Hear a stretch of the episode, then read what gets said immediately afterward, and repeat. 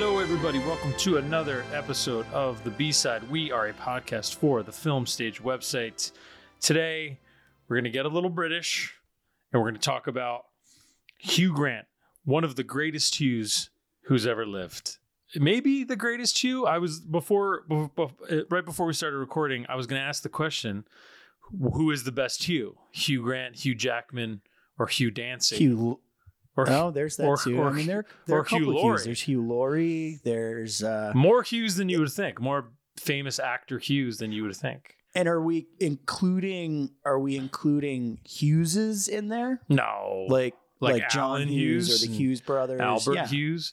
I mean, we could. I I think I have to go Jackman for myself. He was one of our first B side subjects, and even though I love Yeah. Hugh Grant, I think I got to go Hugh Jackman. What about you guys? What do you think of all the I Hughes? after after rewatch because outside of the four that we're going to talk about, I rewatched a bunch of his movies just to kind of refamiliarize myself, and uh, I might go Grant. I I like kind of didn't realize how much I like Hugh Grant.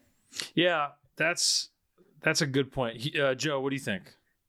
I mean, I think if, if I'm casting my own project, Yes. I have to go Jackman. I have to go Jackman. There's a, there's almost no other Hugh option, you know, at that point. Now, Joe, He's Dude's got probably more versatile. too much range. so- Yeah, for- too, too Yeah. much versatility. Yeah, he's a song. too He's a like song that. and dance man, among many other Yeah. things. I thought Joe, for some reason, I thought you were going to go Hannibal and go Hugh Dancy. I don't know why I thought that, but um, so yes, we're talking about we're talking about uh, Hugh Grant, who is co-starring in the new Guy Ritchie movie, The Gentlemen, with uh, every other actor who's ever lived, and and A couple actors who we've done and the Um, woman on this pod before. and Michelle Dockery, right? Who's in uh who's in Downton Abbey, I believe. She's like the Yes. one, you know, yeah, that's her name. Yeah, she's like the one female who's kind of in the trailer. Um anyway, so if you're listening, um you're as- as shocked as we are that insert movie here won that Golden Globe and insert movie here uh got nominated for that oscar. I'm just kidding. We're recording we're recording this right before the golden globes. Um so um we are mildly excited for uh, golden globes and upcoming oscar nominations which i think if you're listening now the oscar nomination, nominations have just been announced. I think only mere days or mere days after we record. It's right around it's right in the end of january. But with us today as always we have conor o'donnell. Conor how you doing I'm I'm I'm I'm I'm doing uh, No, uh, well, okay. Daniel. I'm All doing. I'm All right. wonderful. in an, an impression that Hugh Grant himself would love and hate at the same time. We'll talk about his Prob- uh, pro- yeah. his honest criticism of himself, and uh, we also have a guest, uh, a very good friend, a social media celebrity, Joseph Galbo. Joe, Oh boy, Joe, how's it going, everyone? Joe, who Happy I to be here. I captured some of his wedding, and he he, he uh, what did you say? You come you you uh, your your review of my camera or lack of skills was that it reminded you of early Paul Greengrass, which I still I mean, early Paul Greengrass, early, really early, early. Greengrass. untethered Paul Greengrass. Um, so yeah, but Joe, in- introduce yourself to the people because you're you're an interesting guest because you you're different. You're not immediately, you know, in the film biz necessarily uh, for your day to day. Tell tell the people what you do. Sure. I guess I guess my my only connection to film is uh, I'm a fan. I'm a I'm a super fan. Uh, I've known Conor O'Donnell a long time at this point. Uh, you know, so in my professional life, I do work in social media. Uh, I am a social media person at a federal government agency, and I will leave it to you to Google which one it is because I'm technically here in my personal capacity, not my work capacity, and I don't want to make any lawyers upset. Uh, so all I'll say is that everything I'm saying here today is my own opinion and has nothing to do with the federal agency I work for. It's a Um, but yeah, super excited to be here. very well We'll- run. we'll ju- uh, go ahead. I'm going to say this is my own opinion, but it's just worry not, listener. It's it's one of the few really good government agencies left, and uh, and they're doing they're doing they're It's- doing very good work. yes, of course. Conor's Uh, thanks, Conor's man. talking about the White House. That's, no, I'm Yes, kidding. obviously, obviously. Uh, Oh yeah, I don't I don't work for the White House. If that if that's if you listen if you just heard that intro and you thought, oh my god, this dude works for the White House. No, he does no, not of work course for the not. White House. Of course not. Yeah. Um, but yeah, we're, we're very excited to have you on. And yeah, I think this is, you know, Hugh Grant is one of those guys, um, kind of, kind of like you were saying, uh, you could say he's taken for granted. You know, I think um, he's one. Hugh of, is taken for granted. Well, yes, thank you, sir. I you're capturing my own um, my own uh, cleverness before I can even uh, acknowledge it myself. Did he? Dan, do you think he wrote these down, or like, does he have a list of these? You think? Is no, this be that's how Conor. No, this is how Conor's. You think this is? You know, all improv. You probably know okay. Conor. You you know Conor longer than I do by a long shot. This is how this dude's mind works. Conor's like it's. It's 50 50 though, if, right if now. By that These are two slightly, well slightly broken on the inside. yeah. That's how, now, my, that's how my now let me just take a quick left handed turn here before we really jump into Hugh and say I'm really enjoying the Netflix show The Witcher. Uh, I just recommend it if you haven't watched it yet. I'm almost done with it. I watched an episode right before we started recording. No Hughes in that one, but there is a Henry, and they did star yes. together in The Man from Uncle. So you know, in they a did. way, there's a connection. Another Guy Ritchie sure. movie. Um, yeah. So yeah, just you know, Joe, have you seen The Witcher yet? I, I want to tune in. I've listened to the the song that's gone, oh my gone God, viral. Love um, the song. Toss toss a coin to your Witcher, oh Valley of Plenty. Oh my God! I think is the yeah, my wife. But I haven't checked it out yet. My wife um, is currently mad at me because I've been singing it all day around the house. She's oh God, so mad, so mad. But um, no, yeah, yeah. Go. You know, the only stuff I I really keep up on these days, um, Netflix wise, is and there is no Hugh Grant connection, but the Dragon Prince has been really good. Oh yeah. If we're plugging things we like right now, that is definitely something uh, people should check out. Well, Conor, I know you you you finished The Witcher, right? So that I'm I'm behind. I did. You. I yeah. I I I've been I I was digging it. Um, you know, we we kind of burned through it pretty quickly. Um, I guess to its credit, but I I kind of dig it. I'll recommend it on the grounds of uh, it is unabashed high fantasy, which is kind of nice. Like it, you know, people have been making the comparisons to uh, Game of Thrones, which I guess is fair in, in a certain regard because it's a large budget, you know, fantasy uh, show and whatnot but uh, but they're not really that similar. And I guess I would say you know it's not quite as well rendered as Game of Thrones in terms of the nuance of its characters. But if you're someone who digs say the Lord of the Rings movies and just want some kind of slightly right. broader level uh, fantasy, it is pretty good. And I think it's, I would argue, maybe one of the better roles Henry Cavill has done. Oh, yeah. Uh, ever, oh, ever oh, probably. Oh, definitely. He, I'd say. He seems very comfortable in it, which is kind of cool. Yeah. We, um, we, me, Connor, me and you were talking. It's almost like the secret with Cavill is like, you know, he's such a handsome guy, but when he plays it, you know, when he plays, when he plays it unlikable, right? You know, right. almost like cocksure, but you know, with an edge as opposed to Superman. It, it's way right. it's way more convincing and way more kind of in a weird way, way more likable. You know, like it almost feels like he's sure. more.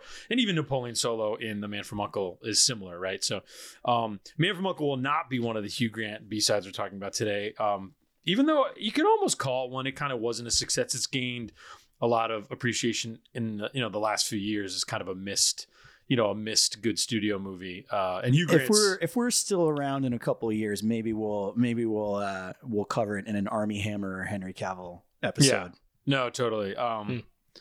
But you know, Hugh's in a few scenes, kind of as he's Waverly. He's like one of the bosses in that movie, and he, he's pretty fun. He's got a couple nice lines. Um, it kind of speaks to him. Hugh Grant now is kind of more in that lane, you know, and it seems like the similar same thing with the gentlemen, where he's a supporting character actor. You know, Paddington 2, of course, one of his best performances recently or, or ever. Cloud Atlas, you know, these movies where he's not really a leading man anymore, but he's kind of adding a little bit of flavor to, you know, different different movies. Um the movies we're going to talk about are kind of more, I mean, they're almost directly post Four Weddings and a Funeral, right? Yeah.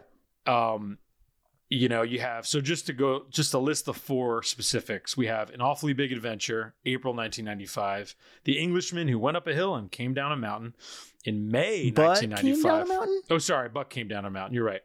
Who went up a hill, Buck came down a mountain. May 1995. Extreme Measures the next year, September 96, and then after a 3-year break, Mickey Blue Eyes in August of 1999.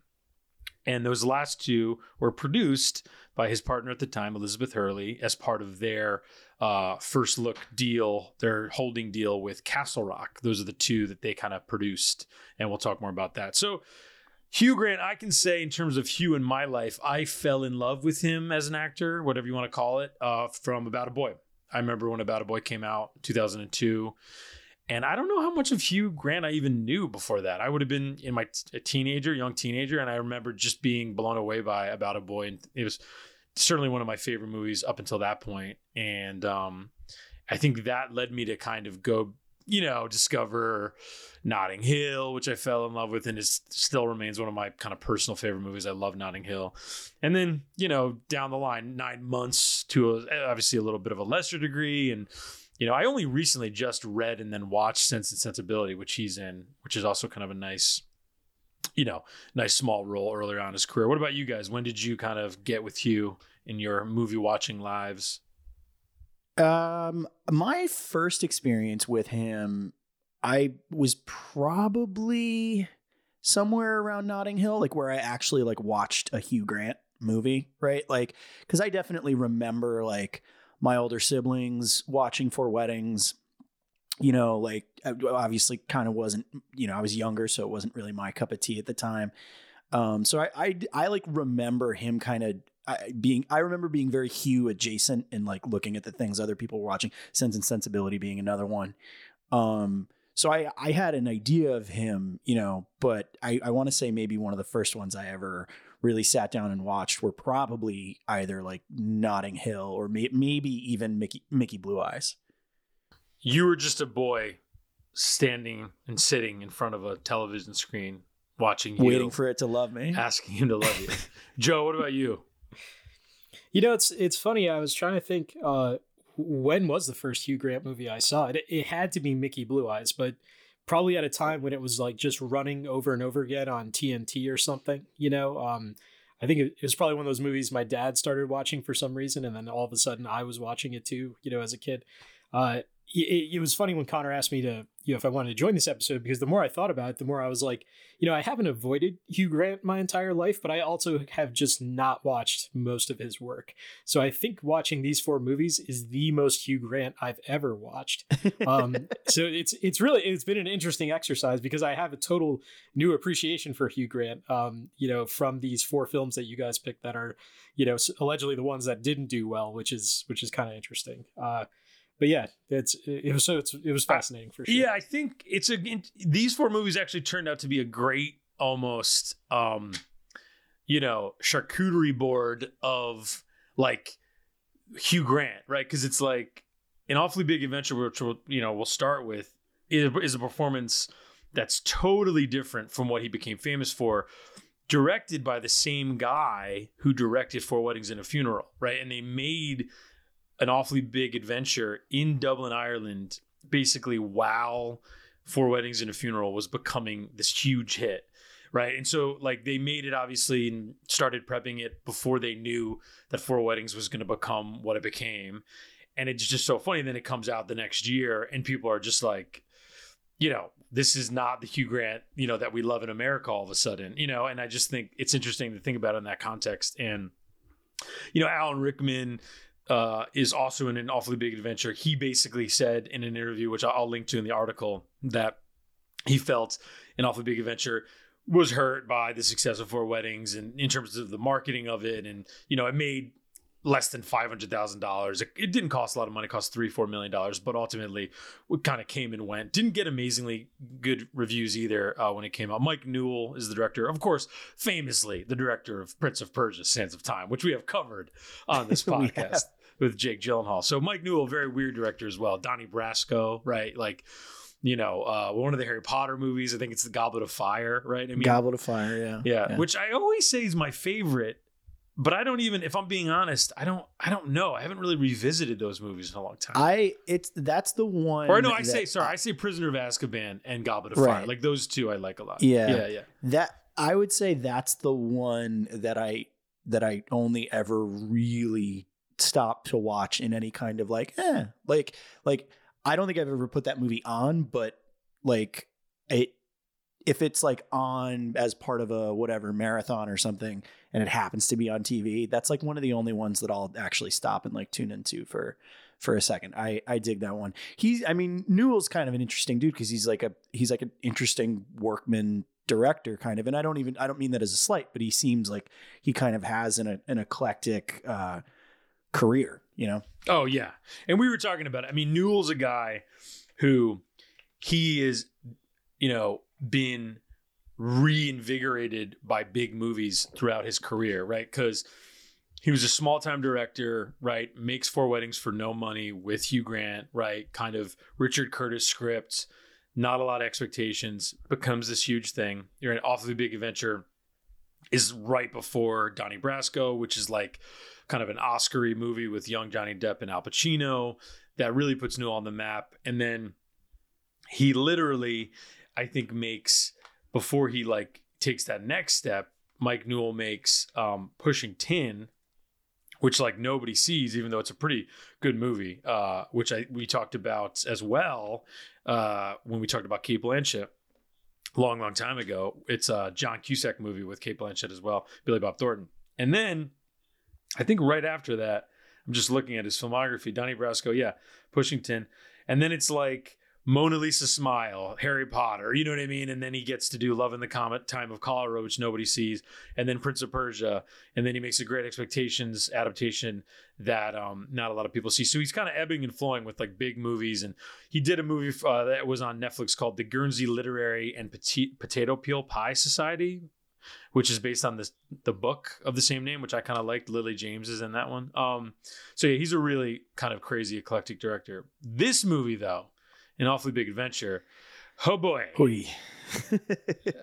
this is. Uh, I mean, wow. So Who wants to start? You I- want to just go? yeah, I go mean, for it. So basically, uh, th- they filmed it in Dublin, but it's set in Liverpool uh, right after the end of World War II. I think 1947.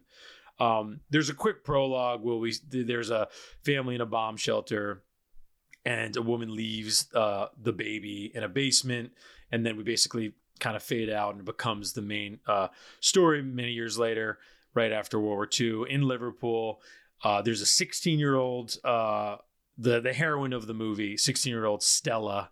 She's obsessed with the local theater in Liverpool. She's living with her aunt and uncle, and she basically finagles her way to get an audition with the local director of this like theater troupe in Liverpool, whose name is Meredith Potter, who's Hugh Grant Yes. and Yeah. his partner, the stage manager, whose name is Bunny, who's Peter Firth, who you know from a million movies. And basically, on a lark, uh, Meredith Potter gives her a job as like an assistant, and then she plays uh, a small role in a Caesar play that they're doing. And she, early on, it's clear she has this enormous crush on uh, Hugh Grant's character, who is this fucking sniveling, horrible little man. Like from Yeah. the from the minute you meet him, and Peter Firth's character is clearly more kind and has a has his own infatuation with the Hugh Grant character, and um and that's what the movie is, right? Basically, it's this young girl's, young teenagers kind of absorption of this post-war theater company all the sexual politics involved all the gossip all the nasty little things happening. They talk a lot about this actor p.l. o'hara who you know his photos on the wall you know the prop the prop master has a review of the last time p.l. o'hara played captain hook um, because they loved his set and it's a photo of alan rickman who doesn't really show up until halfway through the movie though he is first built which i thought was interesting It and it does. You kind of do realize it. It is. They sort of trade off as co-leads, kind of because It's definitely yeah. Um, he's the you know I guess you. I mean this is almost it's weird to say this, but he, you know, Georgina Cates, who's the lead, is is the hero, but he's in a way the heart and soul of kind of the dark soul of this movie. You know, Sure. uh, Alan Rickman. Um, and he's looking pretty good in this movie, which is a weird thing to say, obviously, given what what happens. But but um, yeah. um, and basically, Well, I guess I don't want to spoil it. I, really, I don't know. I think we should because I feel like you can't really talk about this movie. Yeah, I guess you're right. it. All right, well, So I think, I mean, frankly, I'll just say we should just we're gonna spoil every movie we talk about. Okay, let's do it. This will just be a free for all episode. So we're I'm just I'll say that now. Yeah. We're, we're gonna spoil an awfully big adventure. Englishman who went up a hill but came down a mountain. Extreme measures and Mickey Blue Eyes. So if you either you know, if you don't care, keep, we can't keep spoil listening. Mickey Blue Eye. Just kidding. Oh no. um and uh, but if you if you have any inkling to see these movies, and I would actually, I'll just say quickly, I'd recommend all of them. Like they're kind of like just interesting watches, but um, but take a look. I come back. I would listen. Not, I would not recommend uh, an awfully big adventure. I just should probably I, just for you the should sheer probably read the insanity book. of it. it's probably a better book. Yeah, the book is by well, we should say Beryl Bainbridge wrote it in 1990. Uh, she's since Yeah. passed, but yeah, I mean, I will say I I want to read the book now. Yeah, Uh, it's probably a better book. They basically what we're sort of not tiptoeing around is Georgina Cates' character uh, gets into a sexual relationship with Alan Rickman wow, and- wow, she's still kind of pining for Hugh Grant. for Hugh Grant, right? And it's just like I it's it's gross on its own level, right? Because he's Because so much older. Yeah, she's 16 and he's so much older than she is. So it's already gross. And then as the movie goes on and she uh finally kind of she has both confrontations with Hugh Grant and Alan Rickman um as Alan Rickman and Hugh Grant kind of become at odds with one another because Alan Rickman sort of discovers that Hugh Grant has been taking advantage of young men. Um, Well, so he Yeah, I mean, basically, yeah, Alan Rickman's character returns to play Captain Hook because I think the the original Captain Hook get is incapacitated, right, or something like that. So they like they call P.L. O'Hara back, and essentially, you get the feeling from the moment he returns that he hates Meredith Potter, right? And it's y- you basically learn it's because this horrible man, Meredith Potter, Hugh Grant's character, preys on young men. I mean, that's just what he does. Like, Yeah. it. Oh, he he's a horrible person.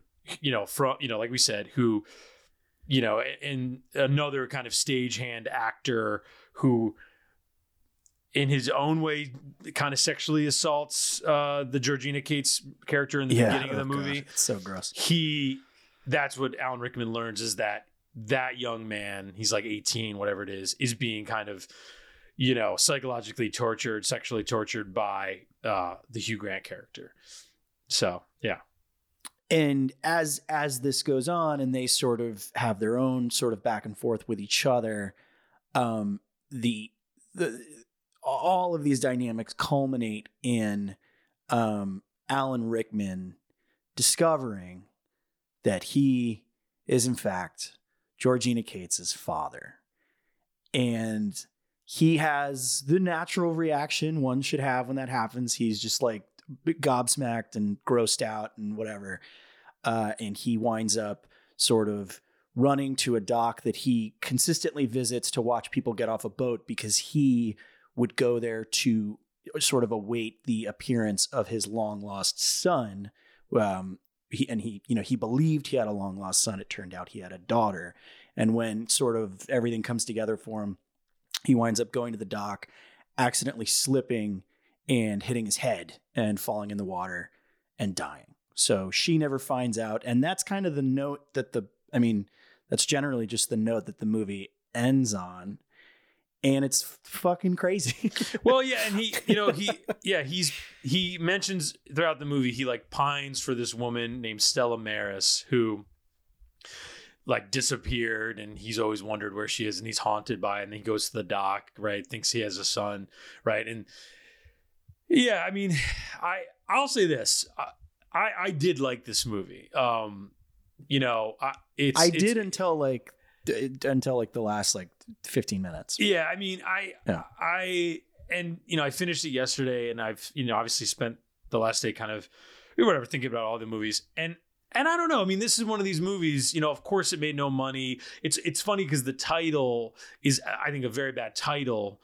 You know, it's a reference to Peter Pan, in which you know the quote "to die will be an awfully big adventure," right? And you know, it's based on the novel, so I guess you have to title it that. But yeah, of course, the title promises something far different from what this is. Uh, you know, naturally. Um, but I I, think I would say that the poster, if you look at the poster, the poster feels like it's for the right movie. sure, But the title, the title Yeah. doesn't. Like, You you think so? See, it's it's funny because when I, I I finished the movie and I was like, I would have hated to be the, the people who had to market this oh thing yeah, Oh, because totally. I don't I- I, don't yeah. know how you market it. It's it's like everyone in the everyone in it is miserable. Uh, the story is sad. Um, the two main characters, one of them shows up an hour after the first one, uh, and the main, you know, the main character is the girl who is, you know, I mean, talk about a movie that could have used would have been a lot better if it was directed by a woman or written by a woman or had more women involved when it was being made because i i feel like her story uh you know really falls to the wayside versus sure. Hugh grant's story and alan rickman's story. And, and you know it's funny watching it because it, it, to me it didn't even feel like a, a, cohesive movie until alan rickman's character arrives. Oh and yeah, by that I point agree with that. you're you're already an hour in the movie you know um, yeah i agree with that. so it was yeah. yeah yeah. Yeah i mean i was that's funny that you said that joe. I was gonna say um, well, the minute Alan Rickman shows up is when the movie kind of started to lock in for me, which I feel like, you know, isn't necessarily the greatest move because, of course, you have like 45 minutes of kind of setup. And I mean, yeah, I mean, look, it, it was not amazingly reviewed when it came out. I think partly because, you know, Hugh Grant was established as this other person mere, you know, months before, essentially. And then which is funny though, also in its own way, because Hugh Grant, you know, if you think about a movie like Maurice, which is kind of his first real movie, the Merchant Ivory movie from the late 80s, and then kind of movies like Bitter Moon, and he was playing characters like the character in Awfully Big Adventure. And in Janet Maslin's New York Times review, she mentions this, where it's funny how, you know, the movie almost was half maligned because it wasn't Four Weddings when in fact those these were more of the roles and the characters Hugh Grant was playing before the surprise hit of Four Weddings. So it's really interesting, you know, if this movie had come out in 93, I do wonder if it had gotten a little bit more kind of critical attention. It's a fine line features movie which was they were big in the 90s they're no longer around, but they competed with Miramax heavily for like these types of movies. Totally different time. I mean, I don't even know who makes this movie now. I mean, this seems like I I don't I and I, I think a big problem with it, and Joe, to your point about marketing it, like the, my big thing, especially once I got to the end, is like, what is this movie saying, and like, who is it for, even? Yeah. And I guess to your point, Joe, if it had a little bit more of a female gaze on it, right, just uh, kind of down the line, like directed by a woman, and just more women involved when it was getting made, it's probably a way better movie because that feels like the angle that the story wants to take. And I have not read the novel, but I would imagine, I can't help but imagine that that's more of the angle that it takes. Right. Yeah. I mean, and that, that was, you know, as I was watching it and, and I thought Hugh Grant was great in it, you know, just to, to get back to Hugh Grant real quick. Um, and again, not knowing much about Hugh Grant and not having seen like all the movies that he's super popular for, it was kind of crazy for me to, to see him playing this type of character, you know, um, you know, and again, like Dan said, you know, it, it, he's mean, he's conniving, uh, he's dismissive, you know, uh, he thinks he's a genius, but he is he really? Um, you know, and and again, that, so that was super fun. I, I think you know, overall of the of the movies we watched for for this episode, like that was one of the things I pulled away was like, wow, these aren't actually easy roles. Like, and I'll when we talk about the other movies, I'll bring this up again. But like, I I can't imagine many actors doing this part well. Right. And I thought he Sure. did a really a really good job he with it. he's got a real um he's got a real phantom thread energy to him in this movie which i like he's he is great as the you know as the shitty genius right like Yeah, that's a great comparison. I now I now all Yeah. I want to see is a PTA Hugh Grant movie.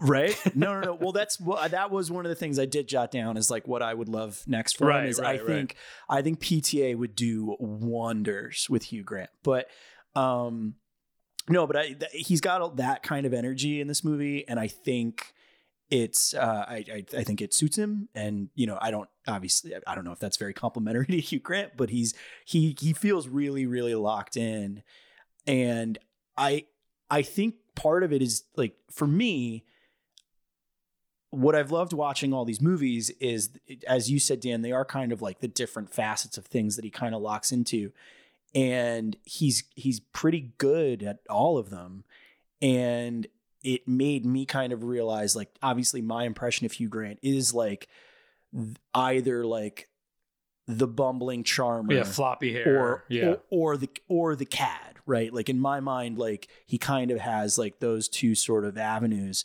And that might generally be true. Like those are probably what he gets slotted into the most. Like there's a really great one of those GQ memorable roles videos that I would suggest you watch where he goes through a bunch of his memorable uh, roles. You can find it on YouTube. And he kind of talks about that a little bit, how he slides a lot into like those sort of different kinds of things, even when he tries not to.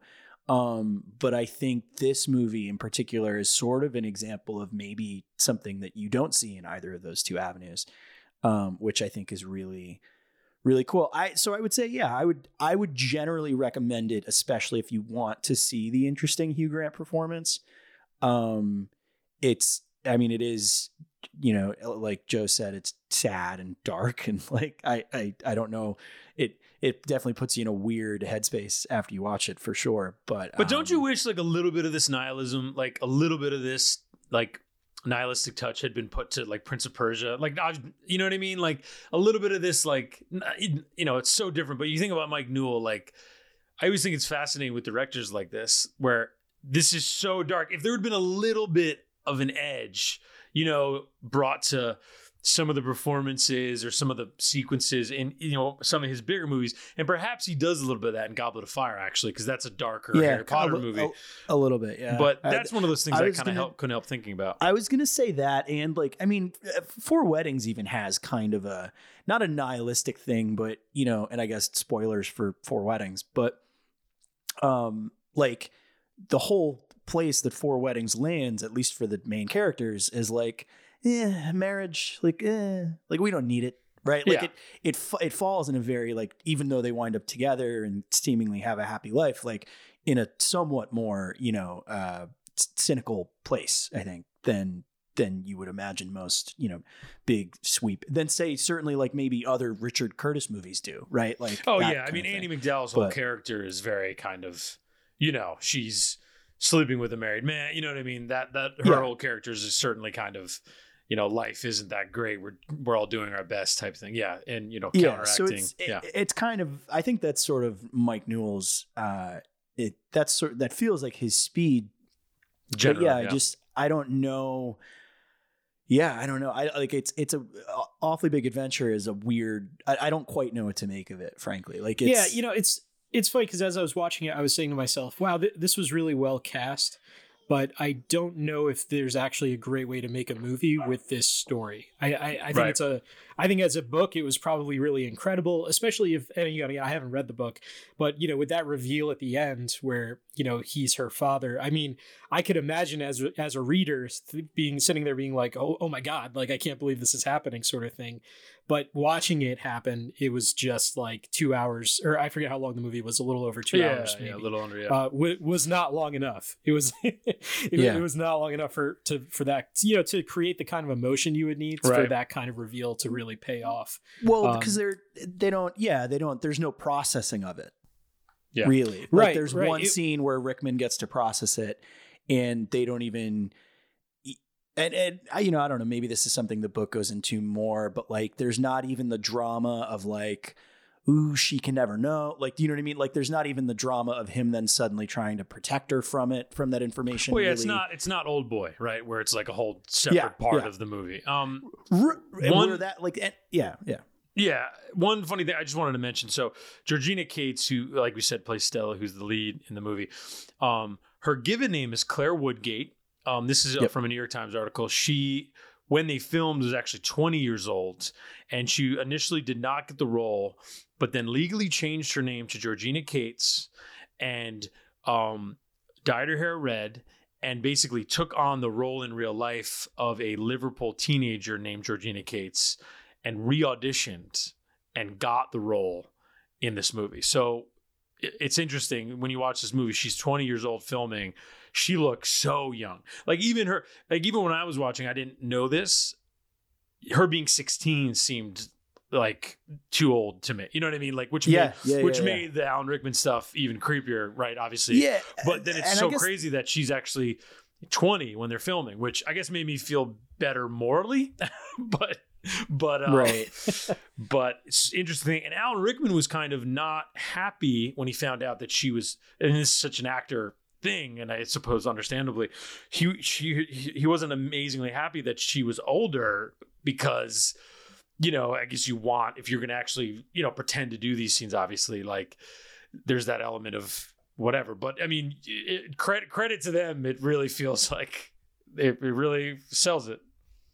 in accounts that I had read, he had he wasn't happy about it because he had gone out of his way to be more like gentle and like very cautious around you know especially when they're like filming their love scenes because he in my in his head was like this is a 16 year old girl and uh, you know it's like trying to be i guess as much of a Yeah. gentleman as possible but uh and he was yeah i guess he was a little annoyed when he found out that she wasn't because he had sort of taken all that care but I, whatever good on him either way i suppose Yeah, yeah. um Now let me just mention, right? So 95, okay, for Hugh, this is like his Jude Law year, right? He is in five movies, right? And when I say Jude Law year, I'm referencing 2004, right? Which is when Jude Law, if you remember, he gets kind of dissed by Chris Rock at the Oscars, and then Sean Penn says, you know, do you guys remember that when Chris Rock was like, "Who is Jude Law? Who's this guy Jude Law?" Like, you know, Yeah, yeah. what is? And then like Sean Penn came out, and Sean Penn came out and was like, to answer Chris Rock's Jude Law is one of our finest actors. You know, Sean Penn being overly serious,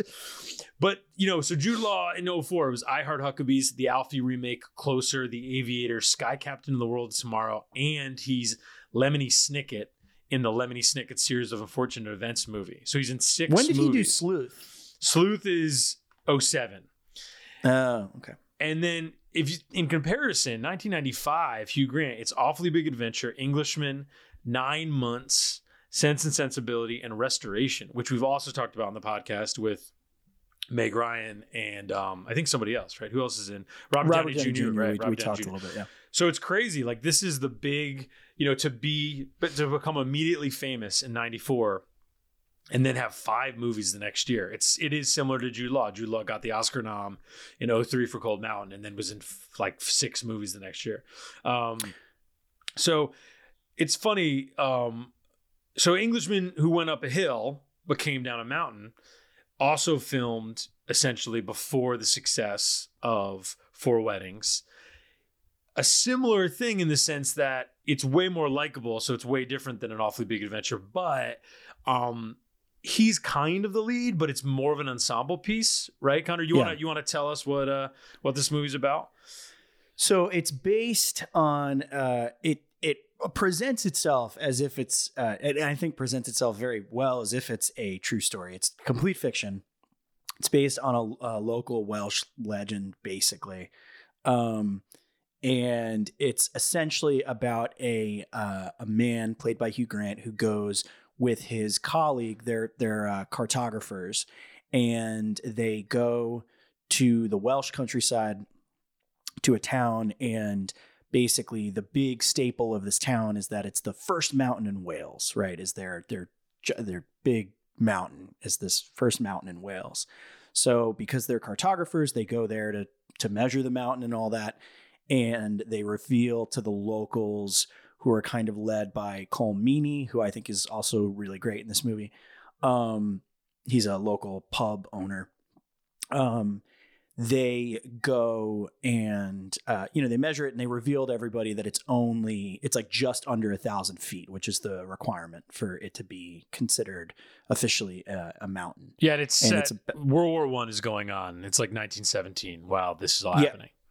yeah and it's it's basically it's you know it's uh i, I want to say it's what it's like 20 feet short essentially um, Right. so they the locals basically wound up cons- wind up conspiring uh, against hugh grant and who plays his um It's um Ian McNeice, Ian McNeice. just Yeah, George you- George Garrett. Garrett, yeah, you would- you would recognize him uh, if you saw him. Hugh Grant and Ian McNeice essentially get stalled uh, in in this town, and meanwhile, Colm kind of leads the locals in in sort of move, literally moving Earth to uh, to stack it on top of the hill to to reach their their twenty feet goal, and essentially conspire secretly conspire against Hugh Grant and Ian McNeice to like keep them there so that they have to measure the mountain again basically is sort of the is sort of the g- general gist of the movie.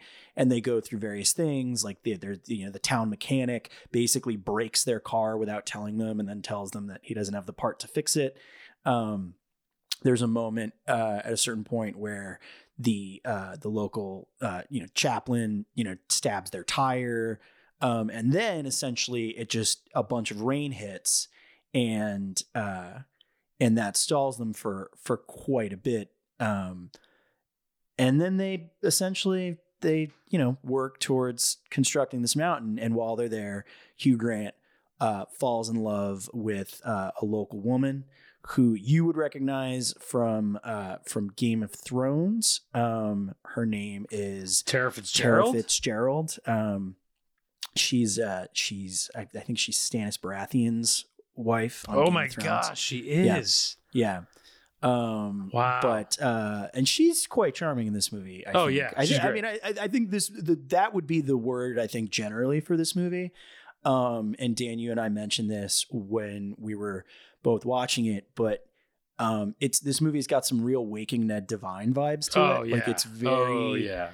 It's just nice. Like it's just Well, it's I- like I- it's like you know if you know the if you know Bill Forsyth's movie, Bill Forsyth's movies like Local Hero, right, or like you know Waking Ned Devine. That's what it is. It's like a charming Yeah. small town movie, or like you know some of the um some of the uh, Alec Guinness movies, right? You know I can't think of the name of the company um that he made, but um it's like that, right? Lavender Hill Mob, right? Like it's like that type of small town British charm to it, which I, I, I'll be honest, this I think is my favorite of the of the movies we're going to talk about. I really like this movie a lot.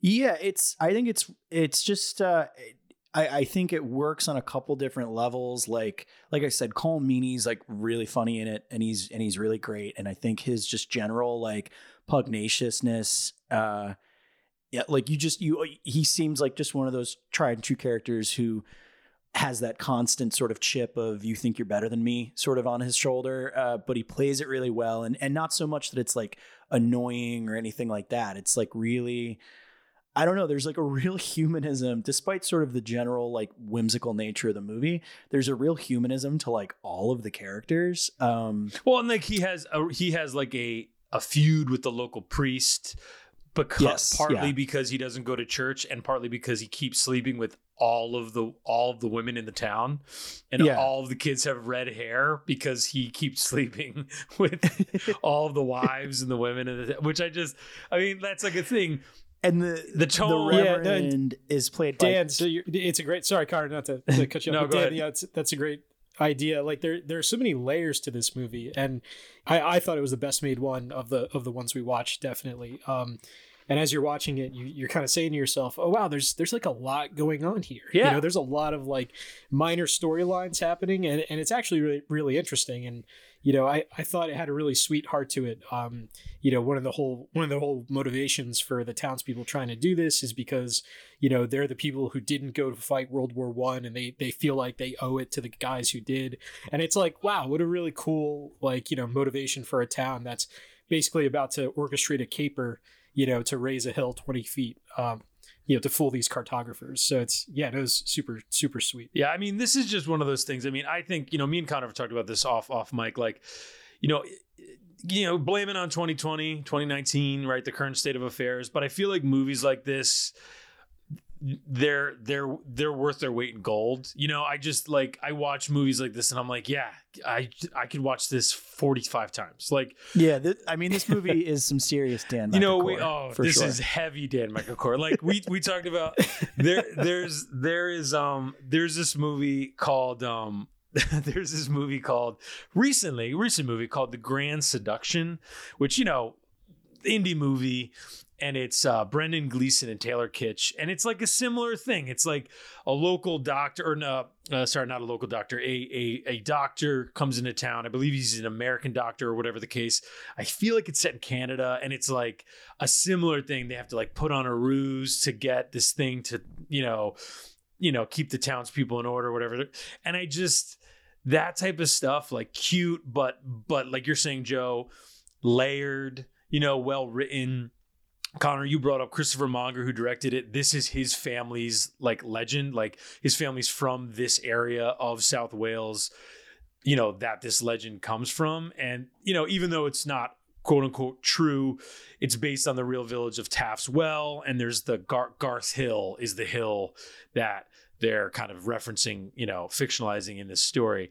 And um and I will say this, not to get overly personal, but I I've been lucky enough to work and film in Wales uh with my, you know, just a couple years ago. And this movie really does capture like what an unbelievably weird, beautiful place that is. Like there are some shots, you know, on top of the hill or mountain, I suppose, you know, that really captures it's a mystical place. You know, there's not I can't imagine there are many other places like Wales. I mean, I actually filmed in North Wales. It's a little different than South Wales and, you know, a Welsh person would kind of you know, tell you that, you know, uh, p- p- quite quite uh, defiantly, but suffice it to say, there's a charm here that is, you know, easier said than done. And I think, um, you know, this movie's forgotten. It made $10 million.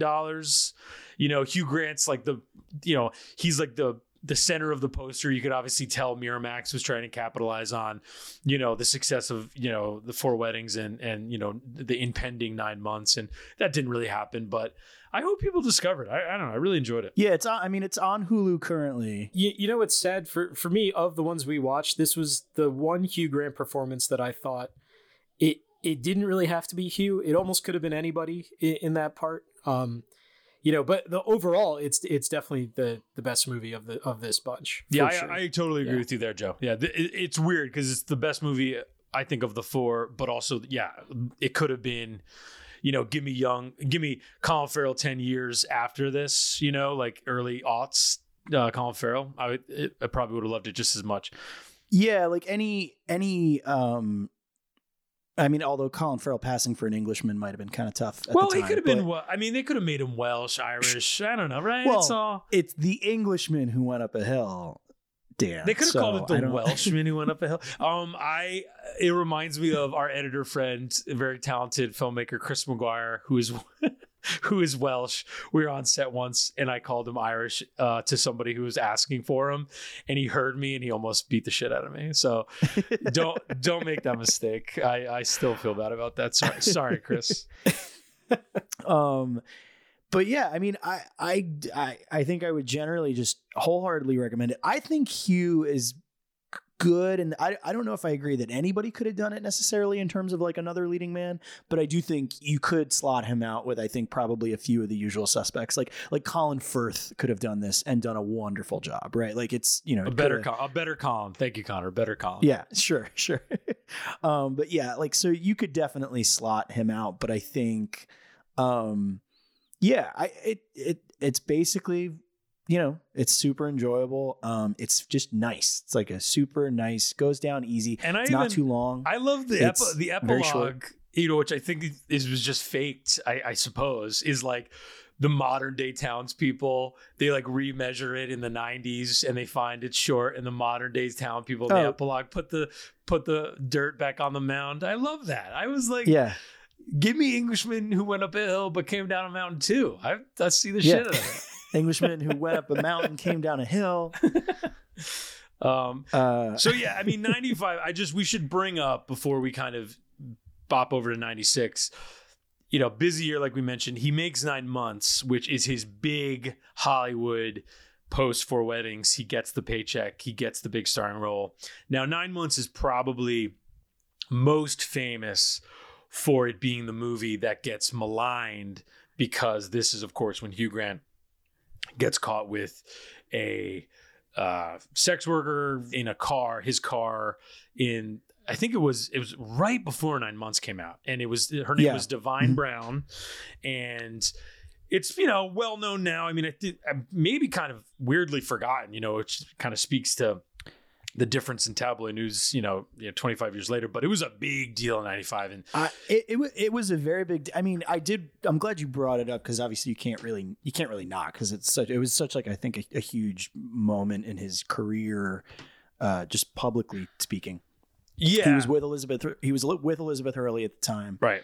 and um, and that was a huge couple like she wore the dress to the premiere right like you know she, it was she was she was becoming everywhere you know and um yeah, people credit jay leno's enduring number one status over david letterman with the hugh grant appearance in 1995 because well, because that was the only one. Uh, based on the little limited amount of research I was able to do specifically on that event, Um, that was the only one that he like couldn't cancel. It was like so last minute because he imme- it was like right when nine months was coming out, and so he was doing press for nine months when it happened. Yeah.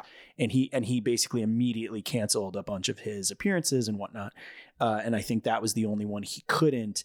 And Leno, to his credit, I'm not a huge Jay Leno fan, but to his credit, straight up was like, "What the hell were you?" Oh, it's a great, Like, just it's po- a Yeah, it's- great late night, yeah. like segment. Uh, if I can find it, I will drop it in right here. What the hell were you thinking? You know, I, I, the thing is, um, I, I, people give me tons of um, ideas on this one. I keep reading new, you know, psychological theories and stuff like that. Um, you know, I was under pressure, or I was uh, overtired, or I was uh, lonely, or my, I fell down the stairs when I was a child, or whatever. But I, um, uh, you know, I, I think it would that would be uh, bollocks, really, to, to hide behind a, Right. uh, something like that. You know, you, I think you know in life uh, pretty much what's a good thing to do and what's a, a bad thing. And um, I did a bad thing, and th- there you have it.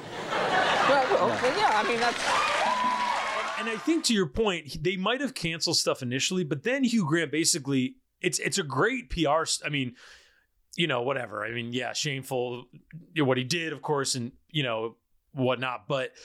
You know, Liz Hurley handled it really well. They're still friends to this day. They, of course, ended up splitting, but you know, she handled it with Ablom. Like she went with him to the premiere, and he kind of, it's like, a, from a public relations perspective, it's a very interesting. He owned it, right? Like after the Yeah. after the Jay Leno thing, he basically took it on the chin, was very self deprecating, and it really worked. I mean, nine months, it ultimately only made.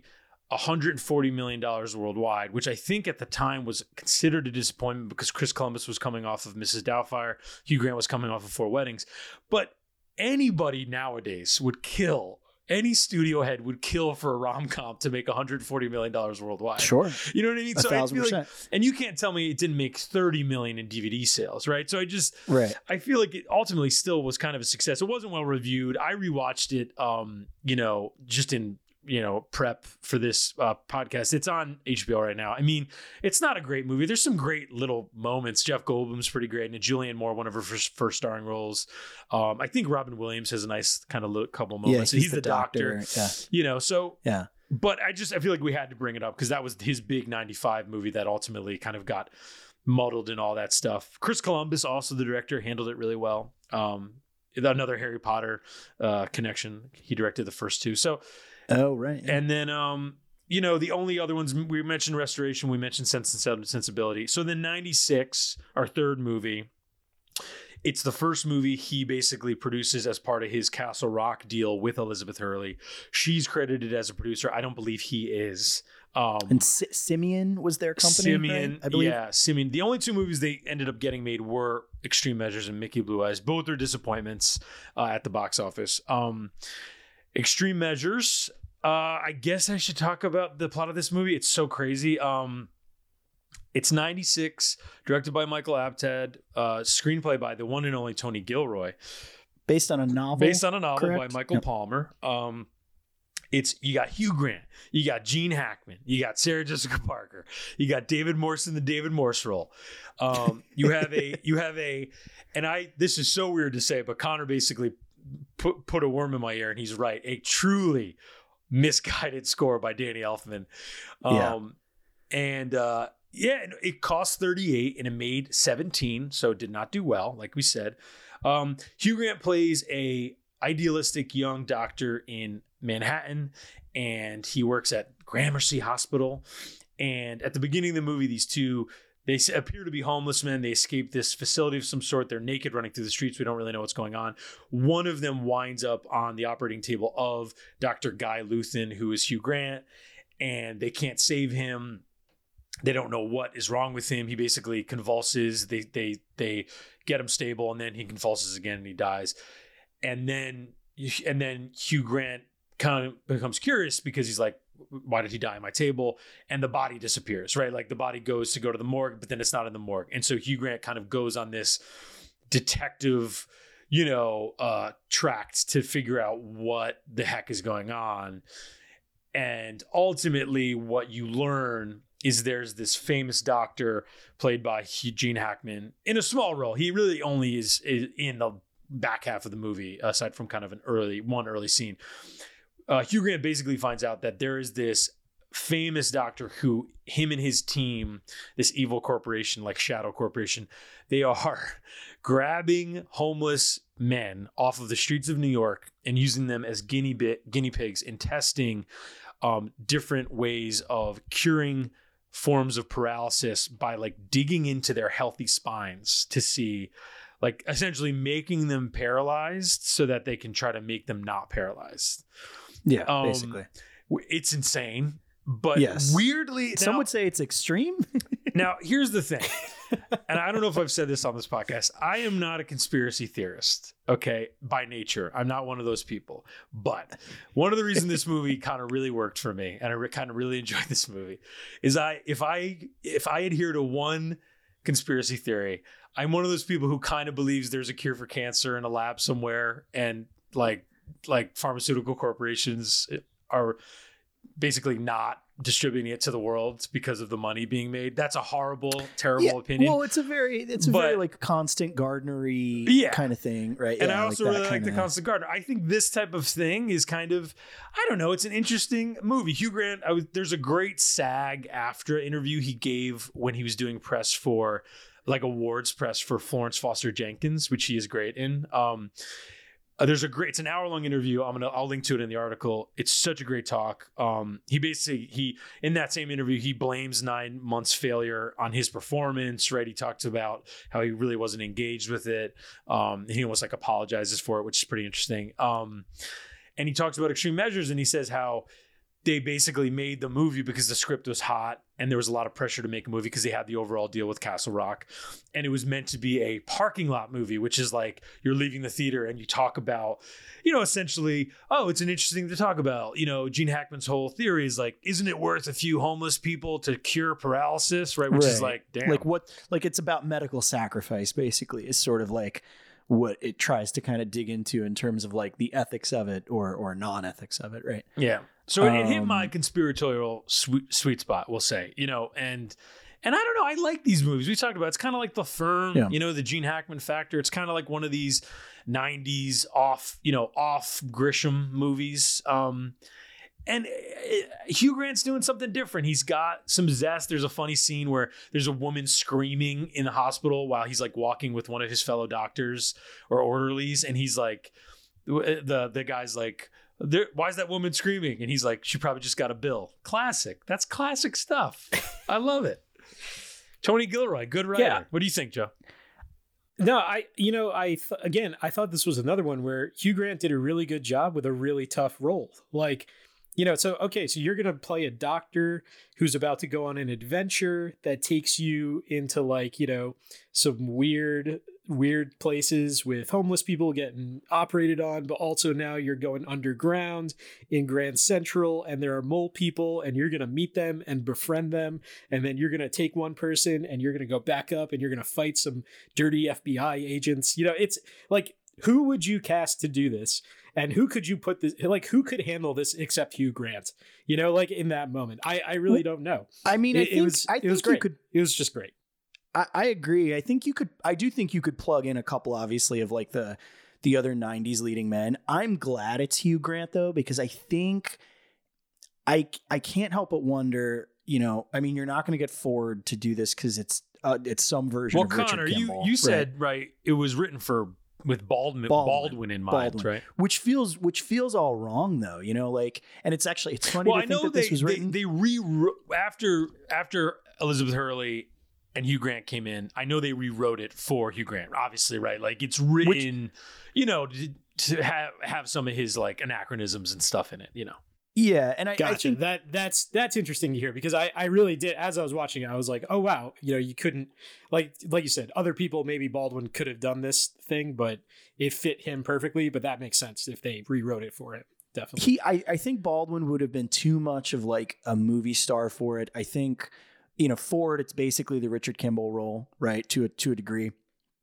Um I, the only other like it's it's got a little bit of firm energy so maybe like a young Cruise could have done it but he also like so th- there's maybe that, but like outside of him, I think Hugh is kind of perfect for it because there's this, there's a, he's not like he never tries to be any kind of a typical hero, which you probably would have gotten if it was Cruise. Like he he is very much like an everyman throughout the whole movie. Even when he's like fighting David Morse in an elevator, like he looks like a dude who has no idea how to fight and is just like trying to make it work. And I and I like totally buy it. You know? Yeah, I love that. I Um, love that he's just like flopping around. You know what I mean? Yeah, he's yeah. he's just he's just like a, a guy, you know. Um, and so I I think that's that's why he's sort of key in the movie. Um, I uh, there's also a thing in this movie that I really really appreciate. Um, and I don't know, you know, I, I'm not sure if it's present in the book because I would imagine the book is a is just a general, you know, generally kind of a pulpy page turner, right? Um, but I think this is something that kind of comes with Gilroy as a screenwriter. Is this movie knows how silly it gets, which is kind of nice.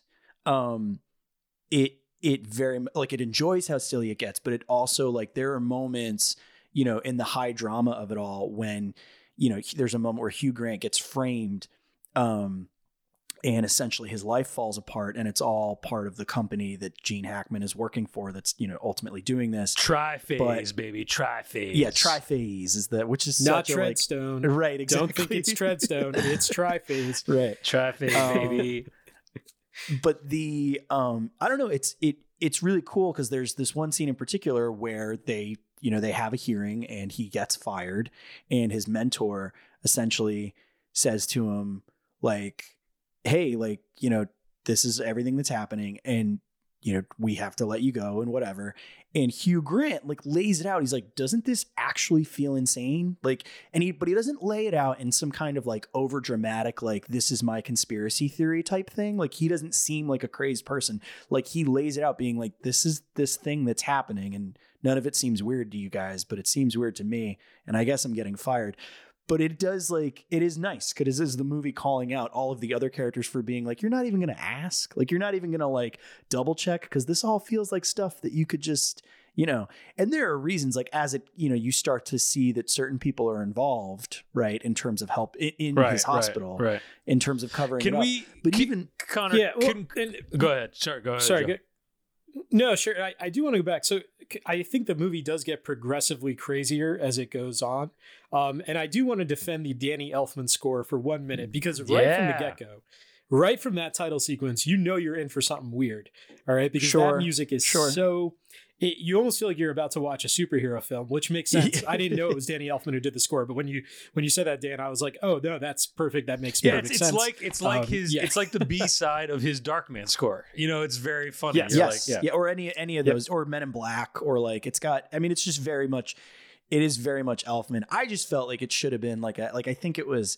Was it um like James Newton Howard did like the Fugitive score right? Or some I, I might be getting that wrong but like somebody like that I thought might have been better suited like I, th- this movie also and maybe it's because of the time and I don't so I don't know if they directly affected one another but this movie has some serious like seven energy to it um in terms of I think a vibe that it's going for at least in its like presentation um even if like if you look at the poster for instance like everything's written in sort of like scratchy writing and Oh like yeah. you know like it's there's there's some weird sinister energy to this movie that Well, I, Gene- to me kind of reeks of seven a little bit Yeah, this is But- a. I mean, this is Gene Hackman is is also kind of in a lot of these studio movies. This same year, he's in that movie, The Chamber, with Yep, uh with yeah. uh your brother Chris O'Donnell, Conor, and yes yeah my and, noted brother um, Chris O'Donnell and it's an also it's also a parking lot movie, right? It's about the death penalty, The Chamber. If you've seen that, Yeah. like not quite as good, but it's based on a John Grisham book, right? James Foley directed it. You know, it's like another one of these kind of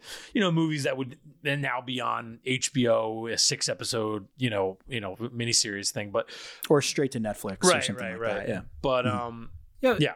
You know, it's interesting because I, I imagine at the time people probably felt like these were the, you know, what what was a thriller in the mid '90s, you know, and and thinking of what the thrillers were back when Hitchcock was making them, you know, like where did these movies fall into play? And it's interesting to me to think like, you know, this was the '90s version of a thriller, and you know, here's how weird it got, and here's how quirky it got. I mean, you know, and I know you guys really enjoy uh, Twin Peaks, but you know, that, I felt some of that energy in this movie. You know, especially as they were descending in, under Grand Central. Like there, there was a point. I mean, when the dude lit the torch, like literally lit a torch Yeah. on fire, I was like, I was like, oh wow, we're like we're going really, really weird here. Yeah, and we're then going the descent like, itself, it's like five or six staircases, like five or six layers into the basement, and I was like, this is just, it's going for it, you know, which was really, really cool. Well, and Um, Yeah. it's but- crazy yeah. because the the the great documentary Dark Days, which is about the you Yes. know quote unquote Yeah, mole that- people under Penn Station, didn't come out until 2000. And so I was watching this movie like this is real. People really this is a real community. We're we're going to learn about this in 4 years. Dark Days. Like the guy's filming the right cure now. for the cure for cancer's down there, man. They're Oh just my not letting it out. Dark It is. Days. Dark Days is the better. Is obviously the better comparison. I was thinking of Demolition Man. oh my god. Um, that's like what was popping in my head. I was like, oh yeah, it's like the underground homeless people. Well, I think society. we can all agree that Shane Black must have seen Extreme Measures because it's part of the plot of Iron Man 3 with like the cure Oh yeah, the yeah. you know the Yeah. cure Well, I- with the you know the vice president has a daughter who doesn't is like missing a limb Yeah. or something right i guess it's limbs Yes, it's not yeah. paralysis but Yeah. it's a similar type of like it's like I, I was go ahead I was saying to Conor, you know, you can see shades of other of later Tony Gilroy projects in Right. this movie. So yeah like michael clayton Tony Gilroy. Yeah, Tony Gilroy loves himself a secret hideout in the middle of a city. You know, know- like a, you know a what's so- clandestine facility. you're so in the middle right of New York. you're so right bourne legacy is like this right it's like Yeah. it's Yeah. like pharmaceutical you know the what do they Yeah. call the pills Ta- they take or whatever yeah like Yeah, talking about talking about uh, Michael Clayton. You know, Yeah, yeah, Tony yeah. Gilroy loves himself some government agents doing shady stuff for private Yep. companies. You know, when I saw those two FBI characters, I was like, oh my god, this is this is just like those two guys in Michael Clayton, who I guess are actually a private security firm, but close enough. you yeah know? no totally Um, yeah. So it, it again, it was funny to watch this movie. You know, made way before those other movies, which are way more mature and you know, again, just more refined versions Sure, of yeah. like these ideas. You know, and this isn't a Tony Gilroy uh, episode, but if you guys do one, this would be a really interesting B side for Tony Gilroy. No, yeah, sure. and we got it. One day we're going to do. I think we should do a screenwriter, and Gilroy would be kind of one of because even him, you know, he's directed Duplicity, which I love, and uh, Bourne Legacy, and Michael Clayton. So he, he's directed kind of three. Um, I think they're actually all three good movies. I think the Bourne Legacy movie uh, with Renner is actually uh, uh, quite underrated. Um, but what I was gonna say was that um, it's interesting because um, in '96, me and Conor were texting, and Conor was like, "Has David Morse ever?" not been a, a David Morse character, which is like just you know a hunkering bad guy, like 16 blocks, whatever it is. And um, this same year, we were sexting The Rock because in The Rock, it seems Yeah. like that, but he turns out kind of to be Ed Harris's true right hand man friend at at the end of the movie. It does it did make me realize like it made me I like I do appreciate The Rock in general as like its contribution to action movies, but th- that did make me realize one of like the nice little feathers in that movie's cap is that it puts David Morse in the David Morse role and then subverts it. And I mean, I know David Morse has played other roles that aren't this character, but it is very much I think just his general bag, you know. Totally. Um, and so I, I I think you know he's good at it. There's you know there's a there's a creepy ominous energy to him and and I I kind of I said that to you Dan because I wanted as I was watching this movie I wanted David Morse to a, appear to be you know uh Yeah. a bad FBI agent and then secretly was just doing this as an FBI operation. Like I would have loved that. Like if it was like right. he If like appears he, to be the- they had been after Gene Hackman's character E- the whole time. Exactly. Yeah. Exactly. And so like that I kind of would have maybe would have made this movie excel a little bit more for me just cuz I I think that would have been a fun little subversion, but um yeah, no, I mean it's it's got all the things you think are there in terms of like like yeah, there are mole people and that's surprising, but it's you know, I mean I think the beats that it hits there are no real surprises in this movie, which to its credit, I don't think it's trying to surprise you. Like you Right. learn you learn very Well- early on kind of what Gene Hackman is doing, right? Like and so all you- it really is do. at that point is you ahead. Sorry, Connor. No, no, no, it's fine. So all it really is at that point is you kind of waiting to see Well, like, the, the Sarah if Jessica Hugh Parker Grant's thing. going to expose that's that's the big twist, right? Is that she's well, that she's part Sarah of it. Jessica Parker twist, but also, I mean, I didn't see the fake paralysis coming at all, and that was actually the point in the movie Oh, where I oh, was yeah, like, that's "Wait a great- Oh second, yeah, no, I I what are they?" he was that straight scene. I was like- I love that. yeah, scene. I was like, "What are they about to do to us here? Like, where is this going Yeah. now?" You know, by that point, you're like t- almost two thirds of the way through the movie, and it's like, "Wait, you're paralyzing the main character? Is this real? What's happening?" So I thought that was a cool twist, and then. You know, I guess Sarah Jessica Parker happens what right before that. She Well, and, She's and- like- and Yeah, I, I yeah. thought of I thought of Iron Man three with Sarah Jessica Parker because it becomes the thing of he's at her apartment right before that, and the brother comes out in the wheelchair, and you're like, oh shit! Like yeah, just go, yeah, yeah, yeah. and I No, mean that's it's- such a great he finds out, thing. He finds love out because she has a garbage bag in her bathroom that's his that says yeah. triphase on it. And I just like, look, if you're her and you know you're a doctor doing like she's a fellow doctor of, of you know a colleague of, of Hugh Grant's, and if you're her and you're doing shady shit, like maybe you don't have the garbage bags of the shitty organization that you're working for, like. I, Well, you know, I think you're revealing one of the one of the bigger like plot holes, which is what like how many people knew about this and Oh, that's you a know, huge plot. how hole, is it okay? You know, like I because think so Triphase is a major company, and Yeah. you know uh, what's Well, Gene it's like- a famous doctor, and it's like Yeah, uh, you know they have a staff working there, you know, and it's like okay, well, how many people really knew that they were testing on live subjects? Like that would have been a big thing. I will. You know? I Right. yeah. I mean, I did like. So it's a it's a pretty big hole where like they're a subsidiary of another com- company, so you get the sense of like they're kind of like hidden to the naked eye.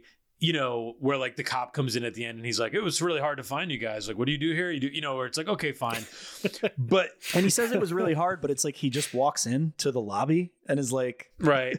Yeah. I, "Hey, I did find it. Well, you know, this was the, the internet in the '90s was not as good as it is today, guys. I mean, we got Yeah, everybody was on let's remember now. AOL. There, there was no Google Maps, you know. Yeah, so you there is there is some good old computer searching though in this movie. I Yeah, you were just waiting for AOL to connect, you know, the the Yeah. phone line sound, the whole thing.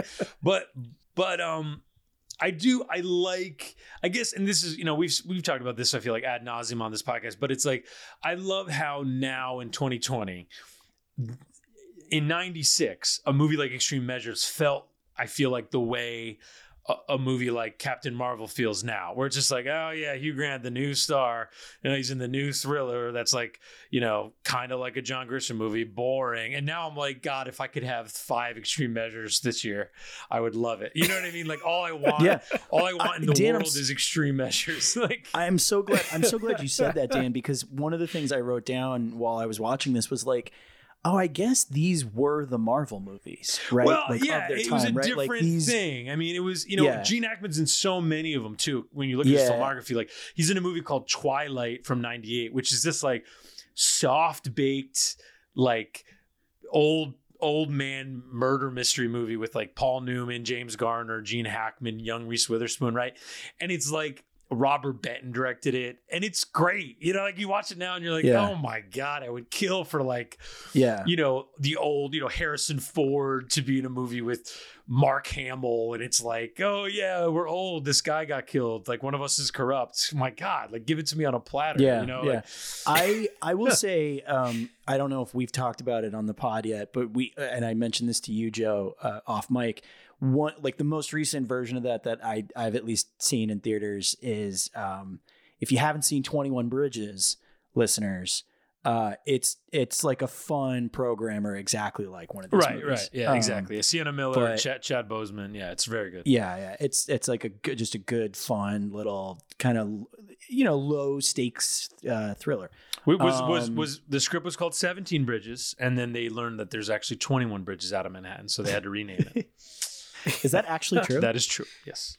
Holy, I thought I thought you were joking. um, but and yeah, I, I believe, don't- you know, and I, I- believe I, I I think just what- want to say I think Griffin Newman said that on a blank check episode. I I think I knew that independently, but just, just in case anybody gets you know, hey, what's going but that? But yeah, I believe it was Seventeen Bridges, and then they renamed it while they're filming it. Yeah, so. I did not know that. That's fascinating. Yeah, you know, it's funny because I, I think one of the things that Tony Gilroy gets um, about power and about powerful people doing bad things is he he always picks the right bad guys you know like like yeah the pharmaceutical company is up to something you know and especially thinking in the context of today what that means with like the opioid epidemic and looking at everything that pharmaceutical Totally. companies were doing just just a few years ago right?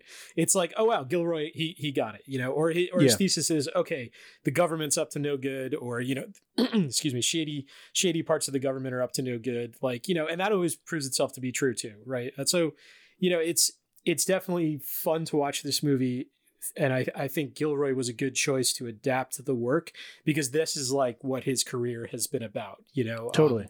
and I and I and I think you know it's interesting to see someone take a Tony Gilroy like story there and do this adventure thing to it.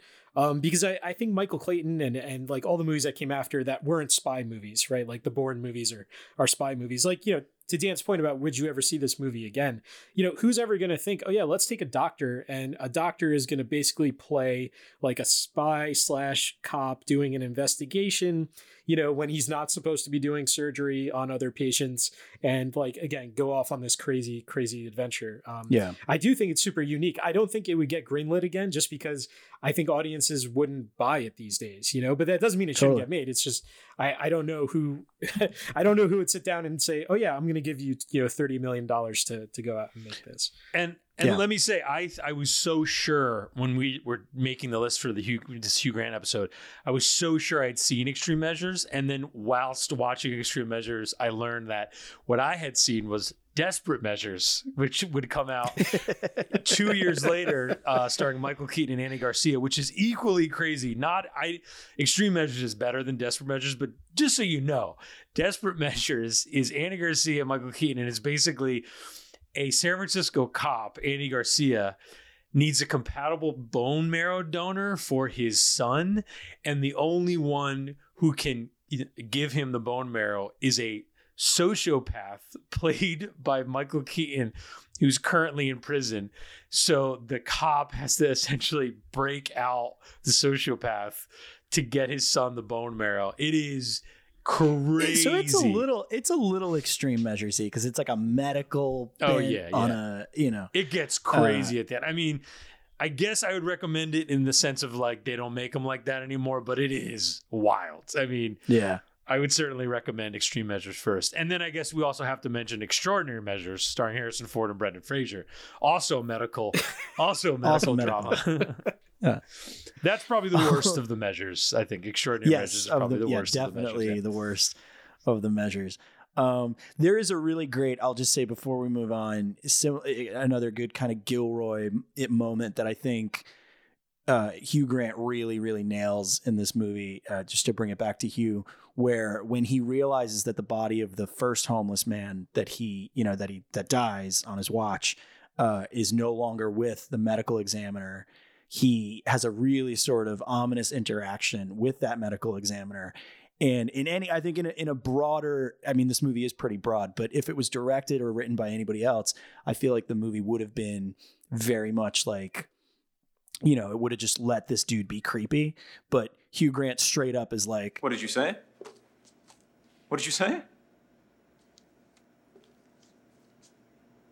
You're quite a creepy person, aren't you? You see, before I was thinking you were just obstructive or inept, but now I'm beginning to think maybe you're much more sinister than that. I think you better leave. You lying about this for some reason? Everything okay? Yeah. Yeah, thanks. Here, I'm just off. You can uh, pop the boss back in his drawer now. and I I just I really really appreciate it. Um, and it's uh yeah I don't know it's it was one of my favorite moments of the movie kind of for that reason. I was like oh I'm so glad like that he just took a minute to like acknowledge that you know. I will say I think Michael Apted is kind of the wrong director for this. Um.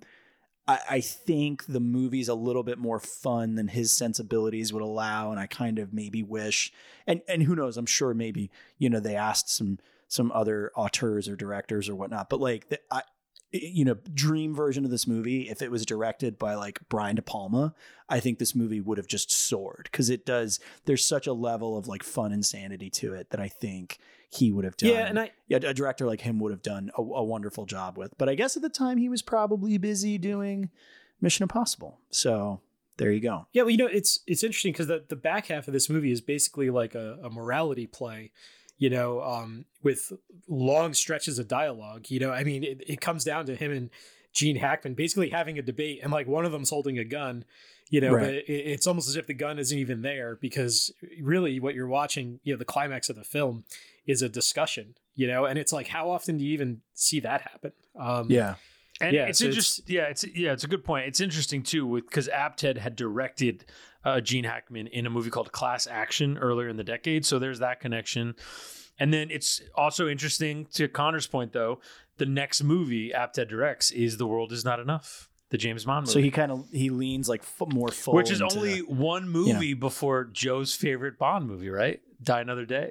I I mean, we this is not a Die Another Day podcast, but I am prepared for that podcast if you guys ever need me. No, I mean I'm, I, I'm I here. I am here to discuss it. no, and, and I love and I love that opinion because I find myself uh, as a kind of a softer defender of Die Another Day as well. Like it's not my you know favorite Bond movie or whatever, but I have a fondness for it, kind of in the sense of like, yeah, make the card visible. It's James Bond, whatever. Who fucking cares? who, who gives a shit? Yeah, Um, like do a sword fight with Madonna. it's James Bond. Yeah. come on. Well, I, got- I gotta tell you, you know, in the in the world we live in, where like the superhero movie franchise is the golden goose, right? In in today's Hollywood, um, or the the franchise set of movies is the golden goose in today's Hollywood. Like we're gonna miss this old weird stuff. You know, I- like dude, you're gonna, gonna miss the. James. Bo- you're, you're Gonna gonna miss, miss. the Bond movie where the car turns invisible. You're gonna miss the Sure. movie where Hugh Grant plays a doctor descending into the bowels of you know uh, Grand Central. Joe, like Joe, these things are just you're why- not going to see them anymore. Why do you know? think we started this podcast, dude? Currently Yeah, miss. I know, Cur- I know. Listen. Currently miss. Yeah. I, I gotta tell you, you guys are doing a good thing here because like I would not have watched these Hugh Grant movies unless I was assigned this homework by Conor T. O'Donnell. There you go. Um, You know, and that's like Uh, people should know. People should know about this stuff. So you know, not to not to be a promo for the podcast. No, I but love it. here, but that is No, no, plug- that, I mean, that it, is dude. This is a service. It is absolutely a service. Extreme Measures, I think, is a great. it- it- This is like the like B side example. Yes. you know what I mean. Like a a like movie star who maybe is not quite a movie star anymore, but you still know who he is, right, in some capacity. And then you go like, what are some ones you know that he's made that maybe I don't know about? And it's like, oh yeah, that one where he's the doctor. You know what I mean? And you know Hackman kind of phones it in, but it's really fun type movie, right? Yep.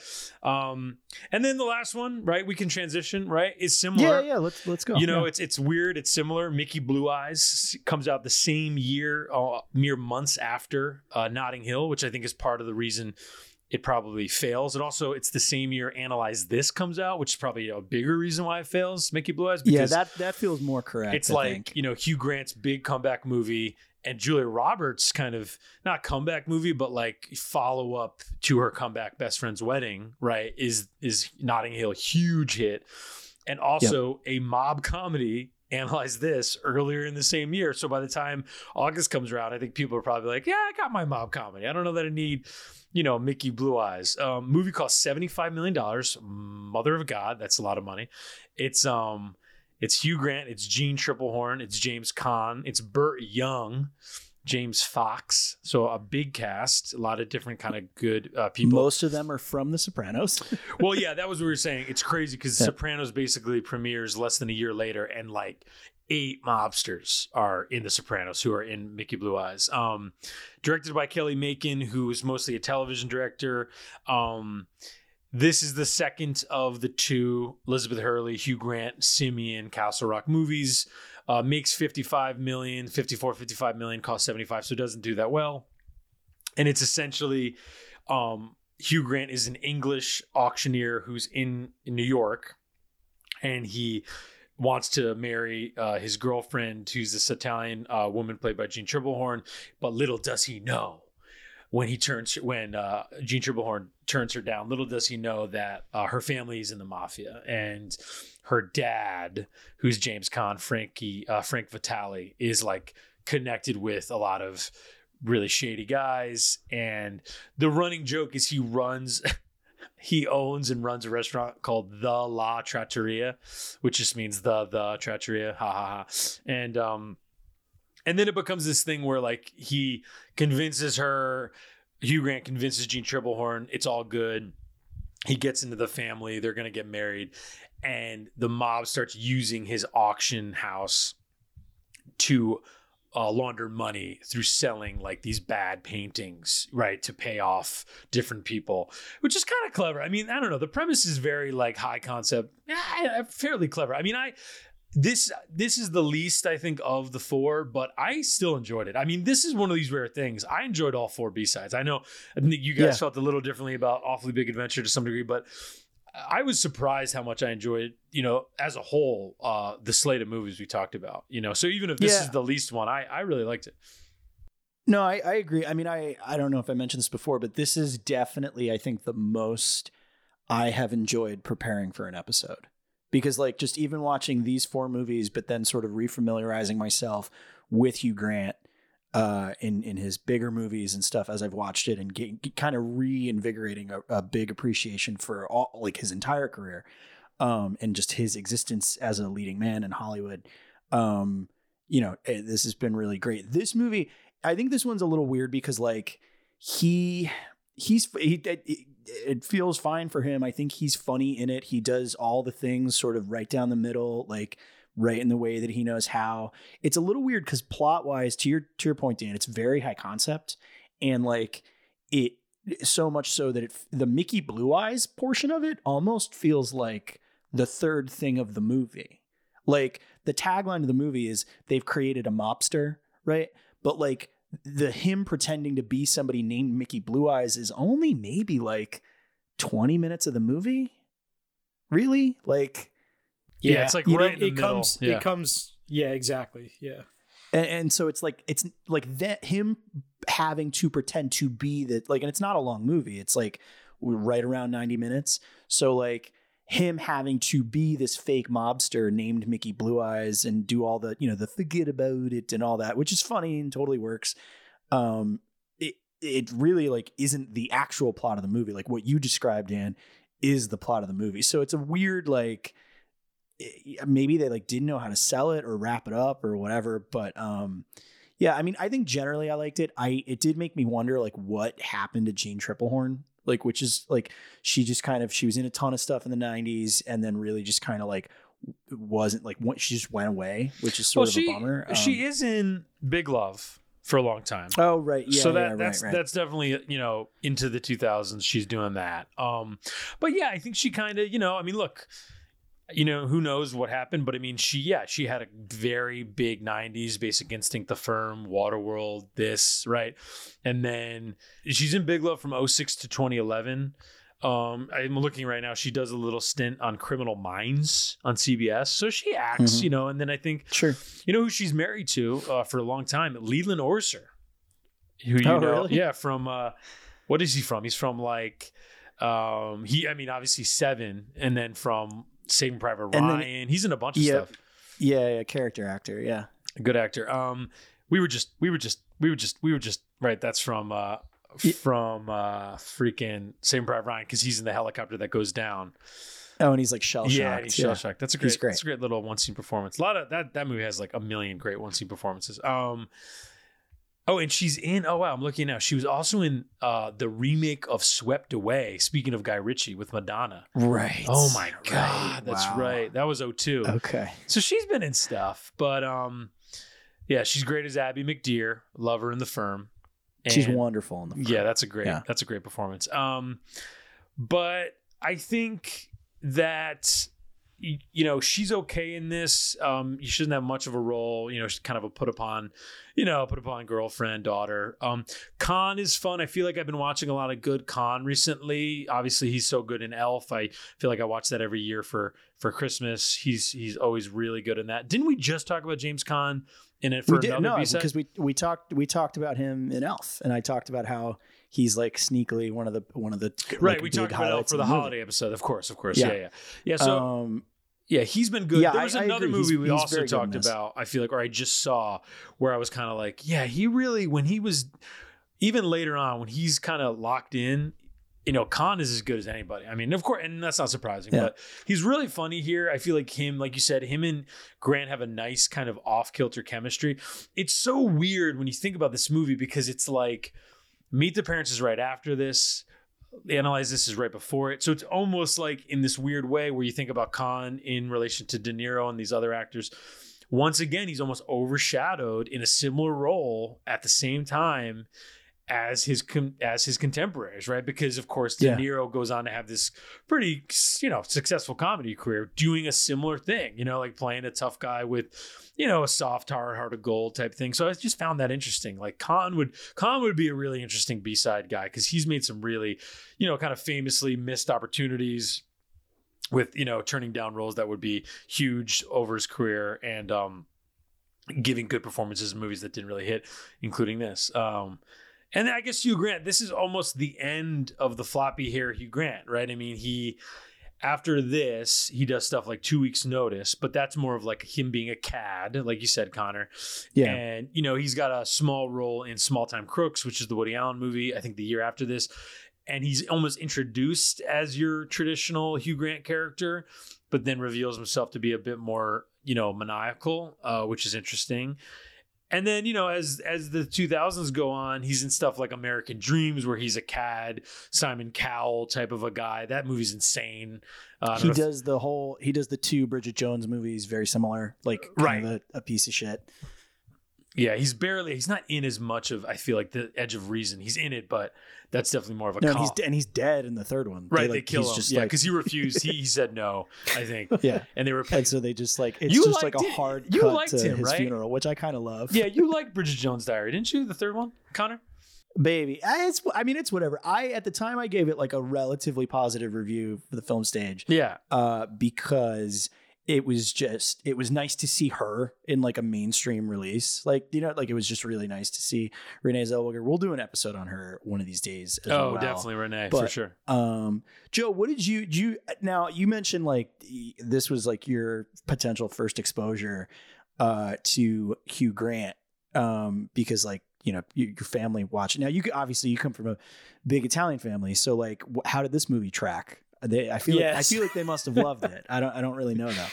No, you know, I mean, my, I, I mean, so they're you know, in my family, uh, I'm from a family of Italian, eh, not just Italian, but Italian police officers. So, um, it's a really tough relationship when it comes to the way Italian Americans have been portrayed in popular media. I mean, you know, the, uh, Italian Americans are still living in the shadow of The Godfather and Frank Sinatra, which which is crazy to say in in 2020, but it's true, you know, and like when you look at how successful mob stuff continues to be in popular culture, um, I think what my dad liked about this movie was the way it kind of subverted a lot of those mob cliches, you know, and and again, it was super it's super fun to watch James Caan in this movie because you know, obviously he was in The Godfather and and you know, he's played mobsters before, but here he is as kind of like a bumbling mobster, you know, um and all the mobs and all the mobsters are bumbling, right? Like no one's really serious or dangerous or, you know, uh I mean, Burt Young any- feels like he feels like the only one who's like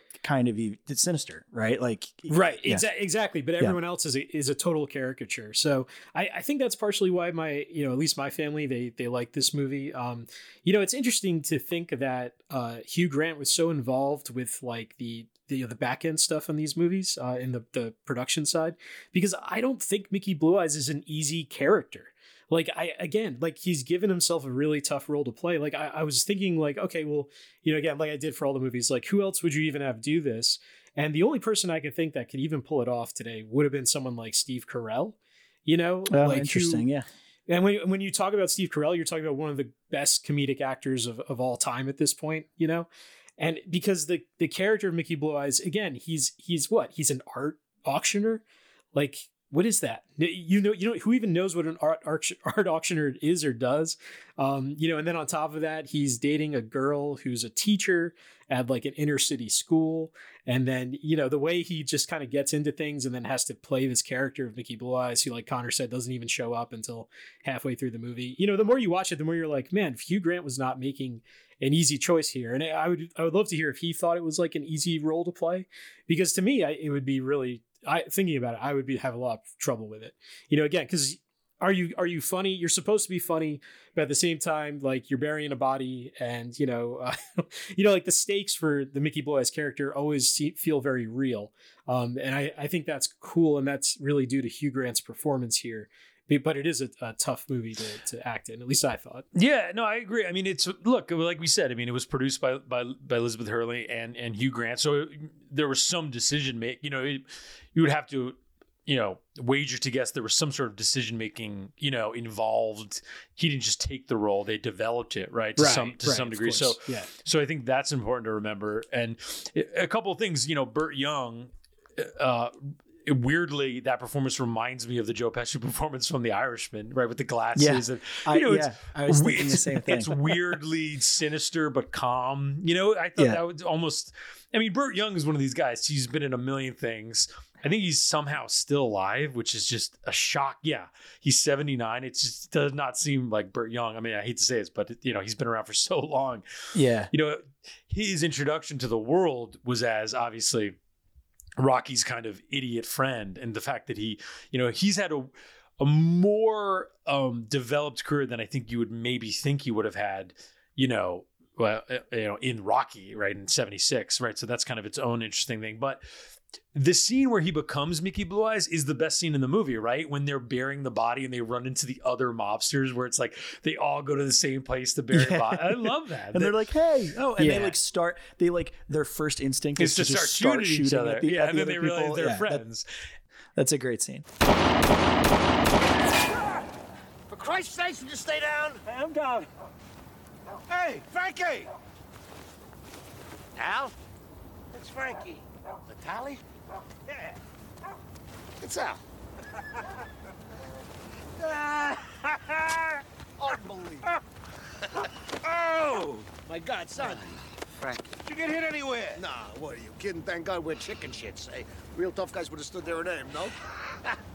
Like That's that's, a great scene. I Yeah. mean, I feel like that has to be a moment of inspiration to write the script, right? I mean, the the script's by Adam Scheinman and Robert uh, Coyne, Cohen, and I feel like it's like you would have to think someone has that, you know, hey, wouldn't it be funny if everybody went to the same place? And even it's funny, The Irishman has a version of that as well, where like Robert De Niro's character mentions everybody dumps the guns in the same part of that part of Brooklyn or whatever. Where if you if you drag that part of the river, you know you could start a war with all the weapons you'd find. So it's, Yeah. it, there's some weird parallels there, but Yeah. I agree. well, I agree, Joe. It's I a was- cool performance by the, Hugh Grant. I the other does thing I was thinking of was that when he like during the auctioneer scenes was it, it I, you mentioned the Irishman, but I was thinking of Uncut Gems. Like I, there, there's an, a scene with an auctioneer, a British auctioneer, and Uncut Gems, and I just thought to myself like, oh, that's like that's like the real version of the Hugh Grant character, right? Like the like the more like where he's like maybe a little smarmier, less charming, like Totally, totally. um, eh, eh, which I just thought was an interesting thing. The I, I it this movie feels um it feels a little chopped up. That, that I think that's part of like maybe how short it, it is. You know, uh, it feels like there's some things missing for me. Um, but I do think that like from a producerial perspective, it feels like they have better heads on their shoulders as producers. Um, Michael Apted had said of working with with Hugh Grant and Elizabeth Hurley that it, he kind of was feeling the strain of working with first time producers. Um, not really, you know, not really in a sense that they were combative or anything like that. Like he had he mentioned that they they were all, you know, all their heads were aligned and in the right place, but they just you know working on that movie, the two of them clearly had just never produced a movie Well, before. and and Hurley has a quote as well, probably also in the wiki page where she admits she underestimated how hard it would be to produce. She basically says like, I did not think I was going to be on set that much producing, right? Which I love. I think that's so honest, you know, like for her to be like, Yeah, totally. yeah, producing Totally. is real hard. Which is like, as a producer, yeah, it is. and it- this is just a it's this is just a, a slightly tighter more refined movie so that was just sort of watching extreme measures in this back to back was I, I had that in the back of my mind like where it just it felt like maybe they had honed in on it um a little a little more but I generally yeah i don't know. I i i, I like this movie fine enough. You know it's it's not my favorite of the four there's there's one there's one gay joke at the end that's tough where they're in the Oh, bathroom. Yeah. and you know do you remember that? They're like he, they're putting the wire on him or trying to get it off or whatever or put like the not the wire the like bullet the the squibs on him. And like yeah. it, it, it and uh, the one of the mobsters goes to the bathroom and it's like two men in a stall. And and the guy's Yeah. like uh english i knew it it's and you're isn't like it, it's um i can't think of his scott thompson who was on like kids in the hall and he's um, in the stall with Hugh Grant. Yeah, and yeah, he's- yeah, yeah. he's one of the FBI agents. They basically wind up doing is to get out of this predicament that they've killed or that, that they've put themselves in. Basically, James Caan is helping Hugh Grant and Jeanne Tripplehorn cover up the fact that they've killed Burt Young's son on accident. Um, and that's sort of what spawns the Mickey Blue Eyes thing because nobody's met Hugh Grant before yet. So when they ask who he is, James Caan just introduces him as like a mobster from out of town, basically. Um, and uh, as things progress, they realize the only way out of it is to work with the FBI. And a few people actually come back from extreme measures. Um, there, uh, I found his name the other day.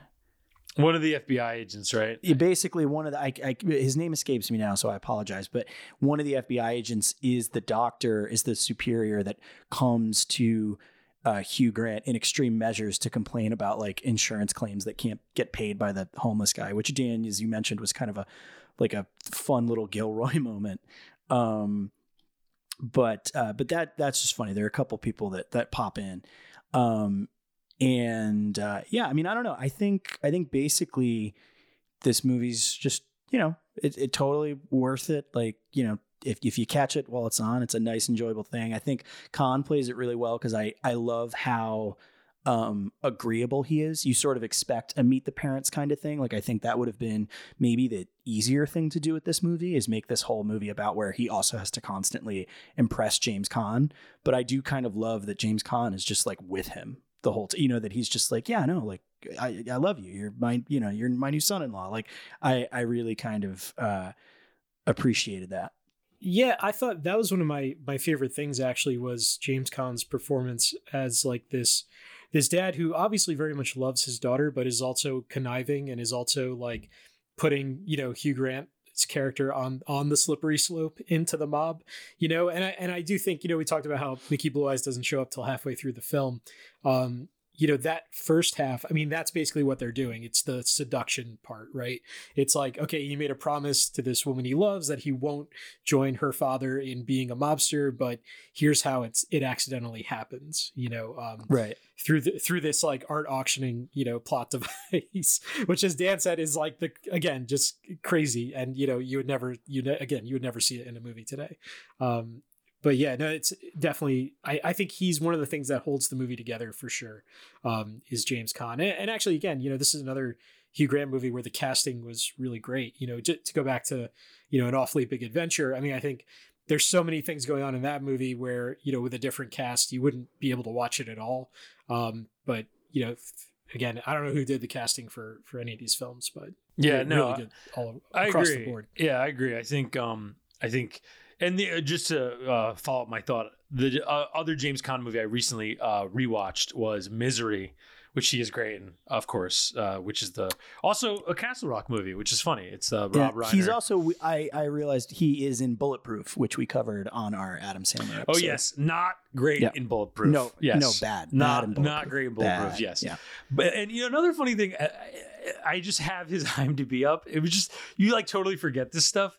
He was in like five seasons of that show Las Vegas with Josh Duhamel and Molly Sims. Uh, like That that you- show was on for five. do you remember seasons? Las Vegas from like I mean, I re- I vaguely remember 2003 the to show, but- 2008? I mean, my God, that is just a show that happened a hundred episodes. I mean, good for you, Josh Duhamel. Just really just being. Wasn't Dennis. Hopper on that show too? No, I think it, I think you're thinking of James Caan. James Caan is it's James Caan, Molly Sims, Nikki Cox, Josh Duhamel, dude. Wow. What a show. Okay. But Yep. um I wanted to say a couple quick Hugh Grant things um just in research as we're kind of coming to the end. He has said in interviews that The Remains of the Day is the best film he's ever been associated with, which he has a small part in. That's from 93.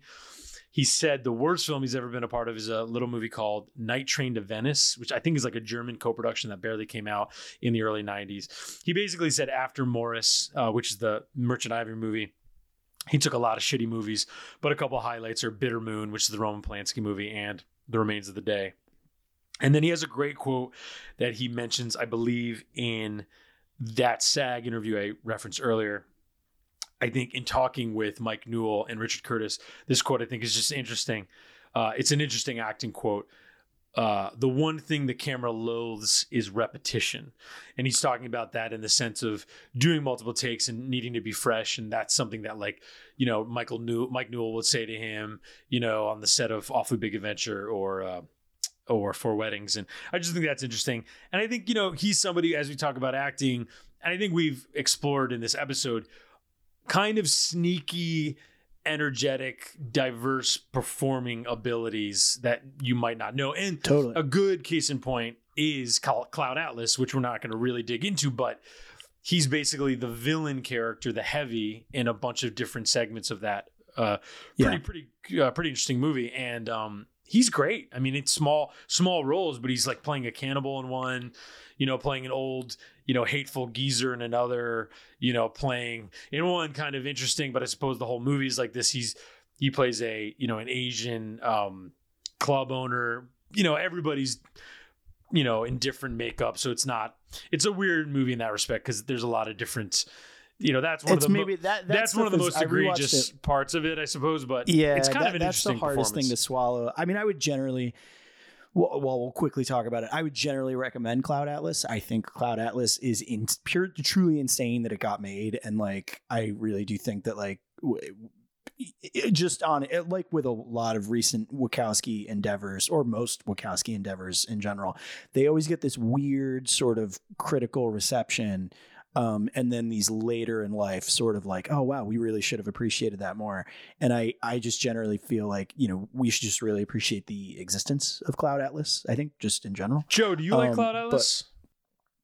Yeah, you know, I I like Cloud Atlas a lot. You know, it's a, it's a shame, be, and it's not really fair, but you know, when you look at what has happened to movies and what's happening now with television, when I think of Cloud Atlas, I think they should have developed it as you know a prestige television series because I, I think it would have killed as a prestige television Which series. well, they, versus they a kind of did, right? And I- After I, With know, Sense8, I know that's yeah. cheating, but yeah, Sense8, right? And they did eventually create Sense8, but I I do think Cloud Atlas is more compelling than than what Sense8 ended up being, um, Sure. you know, story wise. But yeah, I mean that's and it's a shame because I really like Cloud Atlas, but I think it's hard for the average moviegoer to like sit down and strap in for it because of what you said, Conor. It's so off the wall, and if you're not up for paying attention to all the cool like through lines, you you'll just get bored. You know, like a quarter of the way in, which is a Yeah, and it- shame it's the tricky production value is incredible, and yeah, Yeah, and it, and it's tricky just because like it it uh, some of the things like when the, when all the threads do come together, they don't come together in a way that really makes you like oh my god they they all mattered to each other. The the weird thing is that what the movie says halfway through is kind of where the movie lands, right? Like where the movie lands, it's just like, yeah, we're all connected, and all these little things that you think are insignificant ripple into other things. And that's basically like it's a very broad thesis for the movie that the movie then very intricately sets up, right?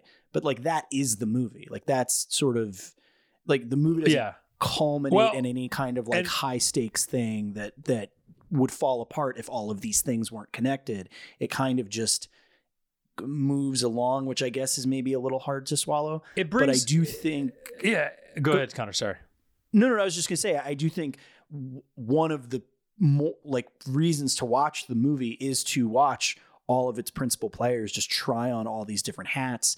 And I would say no one is more thoroughly successful than Hugh Grant. I think in Yeah, I in would all agree. of the in all of Yeah, the I'm I'm on board with that take. That's Yeah. a good take. Yeah, I would Like, agree I with can, that. I can get I- on board with that. But Yeah. Joe, it's funny. We're talking about Cloud Atlas just only briefly. It's it's like speak almost Speak the true true Dan. Tell like us the true like true. what you're saying is uh, about awfully big adventure. It's similar. It's like I don't know. I don't know if either of you guys have read the David Mitchell book Cloud Atlas, but it's it's I like the movie fine, but it's a similar thing to what you were saying when we talked about Beryl Bainbridge's book uh, Awfully Big Adventure, where we haven't read the book, but you would think, given the content, it must be a better read than it is a watch because of some of the unpleasantness, and you can kind of live in your own head with the words as opposed to watching, you know, uh, you know, watching these unlikable characters on a screen, somebody else's creative vision, right? You can almost intake more of it as a novel. I feel similarly about Cloud Atlas to a degree. The way Mitchell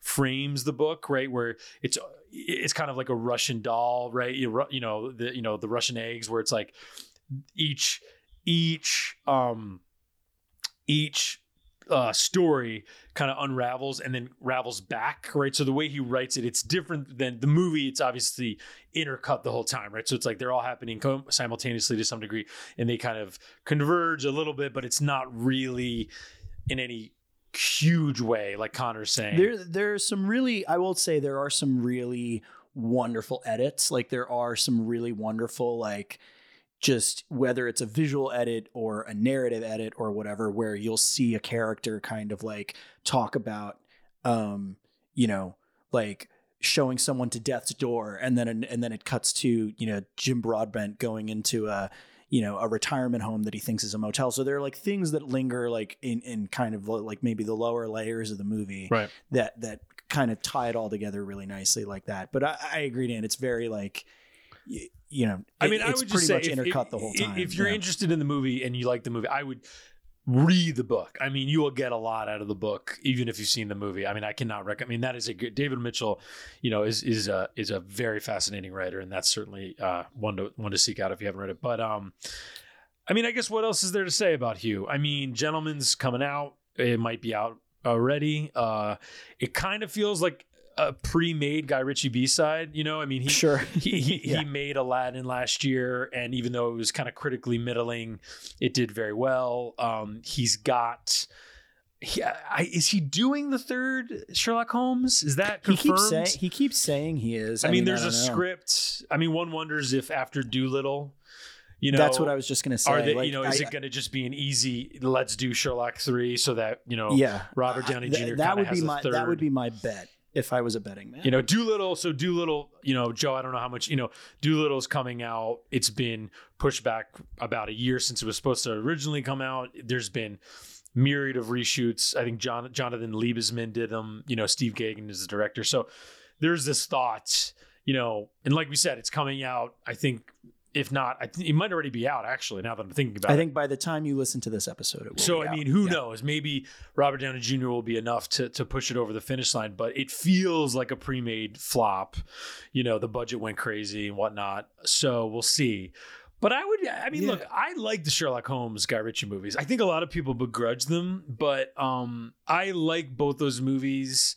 I think, uh, more than enough. I, I I feel like I've said this before in the podcast. I saw the movie with my family, the first one, like a million Christmases ago, and I remember my dad turned to me and he was like, "This is this is exactly what movies should be. There's everything in that movie. There was drama, there was comedy, there was action. Like my dad became a huge Sherlock Holmes fan because he just was like, "Isn't this why we go? This is entertainment." And Sure. I just was like, yeah. so I do kind of feel that way. Um, so I would like a and third that one. I would say to tie them together a little. Uh, I mean that I think, and you like this movie a little bit more than I do, but I think it's it's grown on me in that regard. I think that's why Man from Uncle is kind of like a sneaky like gem of a movie. Uh, speaking of Hugh Grant, right? Like it's just like it's just a movie that's got a little bit of everything. yeah, And I think the detractors of that movie would argue that, you know, it just doesn't do some of those things as well as other movies that do those things do. And maybe that's fair. But, um, I, you know, I think, um, I, I would love to see Hugh continue to do that, right? Like, I mean, we haven't even mentioned Paddington 2, but like if Cloud Atlas is the thing that kicked that kicked off this thing of full on character actor Hugh Grant, like keep it going. Like, and anybody I think who can channel that, whether it's a Guy Ritchie and Hugh Grant seemed, I mean, from the trailer, right, for the gentlemen, Hugh Grant seems like he's having a blast in the Right. gentlemen, right? Which is like, which is nice, you know. So Yeah. Well, Paddington. I, I Go ahead, Joe. Well, and, and guys, no, I, I mean, I don't want to throw a hand grenade into the middle of this or to the end of the episode here, but um, you know, I I do have a theory that I think Hugh Grant, as he gets older, he will be better at playing like more villainous roles, which is what tends to happen. You know, as as male actors get older, like they they can't get those hero parts anymore, so they start to get these like older villainy type characters. I think he's gonna age better than someone like Tom Cruise. Who I don't think is ever going to get that opportunity I know, to I keep- play those yeah, I keep I- and I waiting think- for Tom Cruise to do that. That's like all I Yeah. want in the world is for Tom Cruise to be like a conniving villain. You know what I mean? That would be so. well, great. it was it was such a tease in Collateral, right? Like when you watch Tom Cruise play, I know, finally dude. like play, or actual even bad I mean guy. even broader in in Tropic Thunder, right? Like Right, like, right, just to- right. but to, Yeah. but just to fully own like yeah, like being an asshole. Speaking of which, Uh, one of the things, and I feel like I say this for a few actors we do, but one of the things I thought of while while watching all of these movies is in terms of like what I would love to see him do next is like put him in a Mission Impossible movie. Like I mean I know he was in Man from Uncle, which is essentially a version from that of that, but like make him the villain. Like Yeah, make I him mean- the villain in a mission movie. I would I love think that. the thing with Hugh Grant is he's basically said he's kind of happy not acting anymore, right? So I don't know how much we're actually going to see from him, you know, uh, um, you know, from here on out. I think he was in the uh, the miniseries "A Very English Scandal," um, which is a a pretty interesting uh, little miniseries with him and Ben Whishaw, directed by Stephen Frears. He's really good, like I said before, in Florence Foster Jenkins, where he plays, you know, the husband of uh, Florence Foster Jenkins, Meryl Streep. Uh, movie's okay. He's really great in it. Um, and then, yeah, I mean, he's been really hitting it out of the park, I think. But I think it's Yeah. kind of small roles. Should have gotten an Oscar for Paddington too. Yeah, I mean. Paddington 2 is, is I think, eh, I don't even think this is that controversial. I mean, I think it's got to be his best performance. He's so good in it. He's playing the villain, but there's layers. He's funny. He's doing a million different things. There's like this scene in his lair where he plays like four different characters in the space of three minutes because he's this Yeah. famous actor. And it's like, amazing. You know what i mean? It's like Yeah. it's almost like at the end of awfully big adventure he plays captain hook for a scene and you go like this Yeah. i want to see you know? It's it's it's kind of lovely you know the the diversity of of whatever of just what he's doing on screen in a limited role. So i don't know. I don't know how much more we'll get. I mean i think the gentlemen sure. I mean you know having fun on a guy ritchie set and kind of a, a snatch throwback sure. You know i feel like that feels up up his alley. And um yeah Well, you know, I'll tell you, Dan, if he if he really is reaching a point where he doesn't want to act anymore, I mean, there's only one company left that has the money to you know entice someone out of retirement, and it's Disney. So yeah I let don't him know. be Maybe a we get star Hugh, wars Maybe we get Hugh. Yeah, Hugh Grant in a Star Wars project. Yeah. Hugh Grant in a Marvel project. Honestly, Um, you, I know, could totally that's- see him taking like the Herzog level role. In, Oh like, my The next, God. a season of The Mandalorian. Like, Well, I mean, he think you could, I obviously you could do the Richard E. him to do Grant thing from Rise of Skywalker. You know, I mean, he could play sniveling Brit like for Yeah, as long sure, as he sure. wants. But I mean, one thing, you know, we didn't mention this. He made headlines as not an actor, but as a citizen when he basically took on Rupert Murdoch and News of the World um, a few years ago uh, regarding their, uh, you know, uh, disregard Uh, of phone tapping, privacy right? and phone tapping and Yeah. stuff. So he has kind of, you know, he's obviously very against what's happening currently in in you know uh, Britain right now. He's been against Brexit and so I mean he's a political guy. He's very outspoken. Um, you know, I think it's that portion of his life was entirely written by Tony Gilroy, actually. Yes, indeed.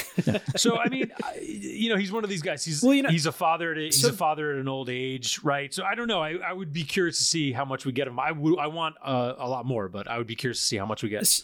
I, I feel like sometimes what what those guys end up doing is they end up trying to fund projects of for people who are versions of their younger selves. So I guess one question I might have for you guys because I don't get to the movies as much anymore: Is there someone fulfilling that young Hugh, Hugh Grant role right now? It's a good question. Like who's our premier British actor? Is it is it Chris? Is it one of the Chris's? You know, um, right? Yeah, Hemsworth. uh, I mean, Hemsworth, Hems- is, Hemsworth is, a a good little one. Yeah, he's he's very charming. That's probably he. Yeah, he may be the best one. I could. I mean, say- he's I could- too. He, but he's too like muscular and you know what I mean. It's a different type. I mean, of, maybe maybe uh Taron Egerton post post Rocketman. Like I'd I'd like I'd be curious to see what that does to Taron Egerton's career. Um I mean, we don't get romantic comedies anymore. So like, Yeah, what is that's a- you know, that's and that's that was Hugh Grant's thing. So you know, again, talking about the B side. I mean, this is like an archival project. Yeah. Harry Goulding. Who's that, Conor? Isn't he the am I getting his name wrong? oh, Uh, Henry Golding. Henry. Henry Golding. Henry. Henry Golding. Yeah, Henry Fuck. Golding's actually Sorry. a really good Yeah. uh, one. Actually, yeah, he he's in Last Christmas. He's in Crazy Rich Asians. He's also in The Gentlemen. Um, he's a good one. Yeah, he's he's a good British actor who, you know, yeah, he has that charm. Um, yeah, that uh, let let's settle on him. I like that Henry Golding. Sure. I mean, I was going to say the- Tom the Hugh Grant of our Hiddleston. You know, Hiddleston's a little older though. I mean, he's kind of in that in that world. I mean, Hiddleston could crush. You know, he could kill uh, four weddings. You know what I mean? Um, yes. uh, shout out to my sister Mal Mallory, who listens to the show. She loves the Four Weddings and a Funeral Hulu show, which uh, or Hulu. What did I say? Hulu. Who who. Oh my God, Hulu, right? H U L U, Hulu. She loves that the Hulu show Four Weddings and a Funeral, which is um, who's in that? It's uh from. I thought it was on Amazon. Is it no, Hulu? it's no, it's Hulu, bro. Trust me. Okay, and okay. um, it's the from Four Weddings from uh, what's her name from uh, Game of Thrones. I'll, I'll pull it up right now. Her name is stare. Bear with me. She she's with the eunuch in the oh yeah Nat, nathalie emmanuel yeah yeah she's really good in it. I watched the show. My sister recommended the show. I watched it on hulu. I liked it. Mindy kaling created it.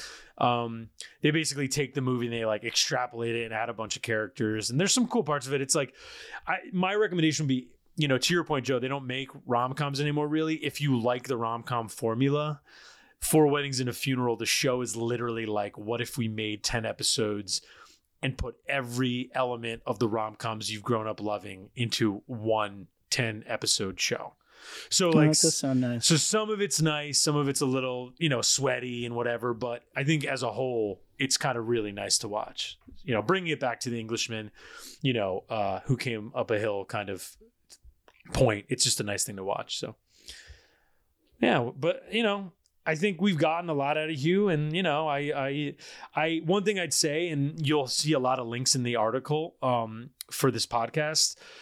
He's a really honest interview, so you can have a fun day literally clicking on like his GQ through his career, his SAG Yeah. interview, his interview with some British press, right? He's very kind of, you know, outgoing about, like I said, the worst movies he's made, the best movies he's made, the co-stars that maybe didn't like him on set.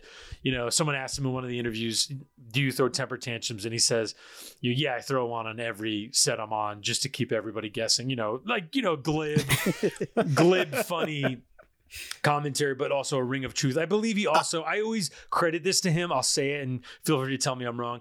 He has this a quote, I could, I'll try to find it, link to it, where he basically talks about how he was such a nicer person before he became famous on set because you're surrounded, he's like, you get surrounded by yes men, and all of a sudden you realize you've become this monster because there's not a you know an espresso machine on set and all of a sudden you're mad about that and like people are their whole job is to like find you an espresso machine right so i just think it's like it's a good point of like when people malign actors, it's also like the system that they live within is almost designed to make them terrible people because Yeah. the whole I mean, you know, Conor, me and you are PAs, like, you know, it, it's true, right? The whole the whole Yeah. mechanism is like we have to make sure that this guy has what he wants so that he'll give a good performance. And in the grand scheme, in the grand scheme of it, you're like, why? Why does this matter? Yeah, you're You know, making it's- $150, you know, $225 a day, whatever it is, running around getting making sure there's, you know, Skittles, right? Or whatever. And it's Yeah.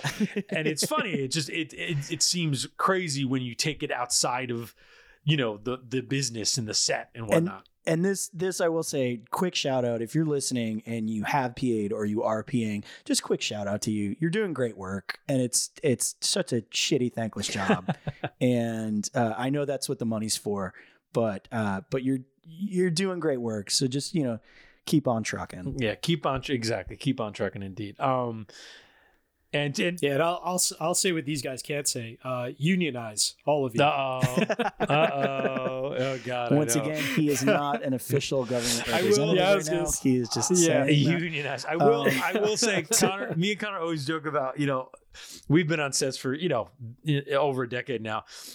How many PAs, Conor, in in, in the course of whether when we were PA or and now we're in production production at another level, but.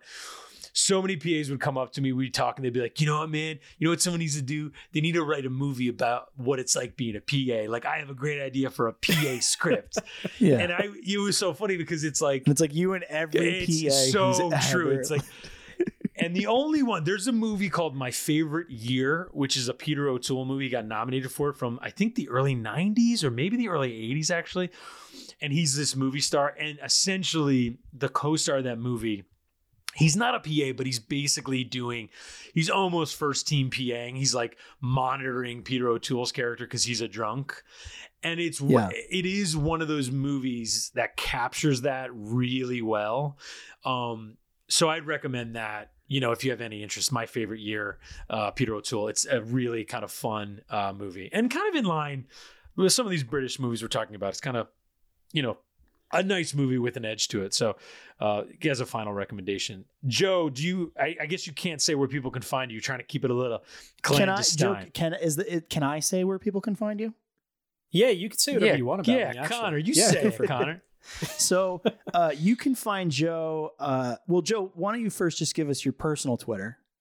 If- oh, sure. Well, my, my personal Twitter is at Joseph Galbo. Uh, and if you Google that, it should come right up. and uh, and you you can also find his work, which he's doing really really great, really really great work uh, at USCPSC on Twitter, um, which is basically sort of general, you know, uh, products that are getting recalled, safety tips, that kind of thing uh, for your home and whatnot. Yeah, so it's like- truly, it- actually, It's like product safety, right, Joe? Yeah, it's product safety. We also we also make a lot of safety memes, uh, and occasionally I'll throw in movie references. So if, Oh, if dude, it's a you're- it's a if you good follow follow. closely. It's a good follow. Yeah, Yeah. if you follow It's- closely enough, you'll you'll definitely catch some movie references. A lot of And you Spielberg can, um, influence. you can you can s- i mean the work is funny and it's super interesting and joe you've rightly got a lot of sort of recognition uh, through various outlets uh, rolling stone the times all that kind of stuff um, just for uh, what a truly wonderful uh, account you're running there um, for for for a government agency um, Hey, Joe. but oh, sorry. Go ahead, Conor. Finish your thought. I want to ask you a question uh, about a movie after you're done. Oh, okay, sure. Uh, no, no, no. I was just gonna say, you know, uh, if you're uh, if you're listening now, you can follow me um, on uh, on Twitter at Scruffy Lookin. You can follow this podcast at TFS B Side. Um, you can catch my byline occasionally on the film stage. Um, I don't know if it'll be out by the time you listen to this. It probably will. I will have written uh, and reviewed uh, Bad Boys for Life. Hell So yeah, that's bad ha- boys yeah, for so life, that's- baby. that's happening. Um, and uh, yeah, you we are now uh, live on Apple, Spotify, Stitcher, Give us some give us some reviews on Apple on iTunes. Yeah, yeah. Please rate, rate, review, subscribe. Uh, let us know what you think. And uh, our whole backlog from when we were on the Film Stage Show feed is on there as well. So if there are episodes you like and want to listen to again, go for it. Uh, or something you maybe haven't listened to, uh, go for it. We got a lot of really fun ones uh, that we, some of which we've mentioned here. But uh, Dan, where can we find you? Yeah, at DJ Mecca. That's where I'm at. Um, I'll be at Sundance. If you're listening uh, as this drops, I'm at Sundance and I'm watching movies and reviewing them at lightning speed uh, with Jordan Raup, who uh, uh, you know is the co-founder and master of the film stage. And hopefully you like our new look. We recently revamped our our website. Uh, at the end of 2019, so we're really liking the new look of things over at the film stage. Long time coming, very excited about that. I'm happy that's finally happened. So yeah, look for the Sundance reviews. Look for upcoming other stuff. Um, you know, pot- potential interviews and stuff like that. Um, I'm also surprised Dolittle such a big hit. Um, you and me both. Joe, question for you: Have you seen the movie Dark Waters? No, not yet. Really, really want to. Yeah. though. So from a looks, just looks awesome. yeah, so from a product see, I just was thinking about you earlier. Uh, Me and uh, Kelly saw it, uh, and Jordan's wife Jenna, who's a chemist in New York, has this great interview with the real life uh, you know, a lawyer who the movie is based on, Rob Bilott. Um, it's like our best.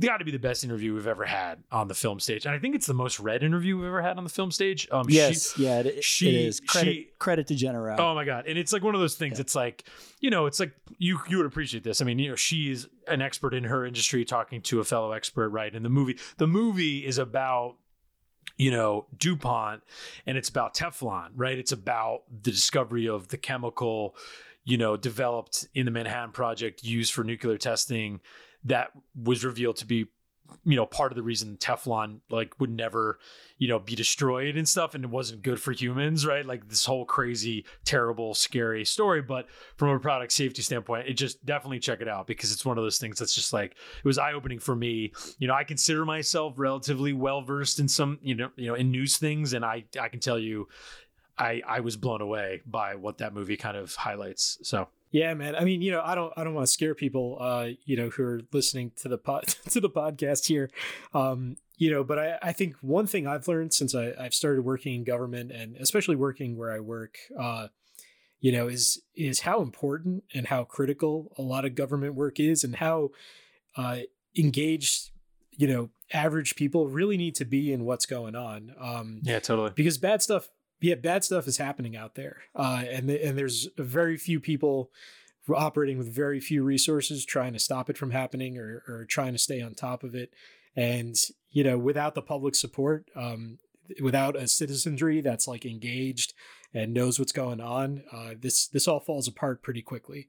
Um, and again I, I know we're not here to talk you know no uh, yeah the, the the inner workings of the government. But you know, again, as you watch those Tony Gilroy movies, as you watch Hugh Grant, uh, you know, face off against a powerful pharmaceutical corporation, you know, um, obviously it's all you know really played up, you know, to be entertaining. But the real life stuff is is often just as entertaining and usually twice as heartbreaking um, because there is a lot of real lives behind all of this. So uh, yeah, no, thanks for thanks for the question. well yeah, thank you I- for, I thank you for definitely look forward to seeing it. Yeah, yeah, and thank you for being one of the people who's doing that, man. And uh, Oh man, no, I, listen, I Hey, yeah, just hey. doing my job. You know, that's yeah, just doing my job. Um, Con- No, but I, I do uh, just one final thought on-. On, the B side here and what you guys do.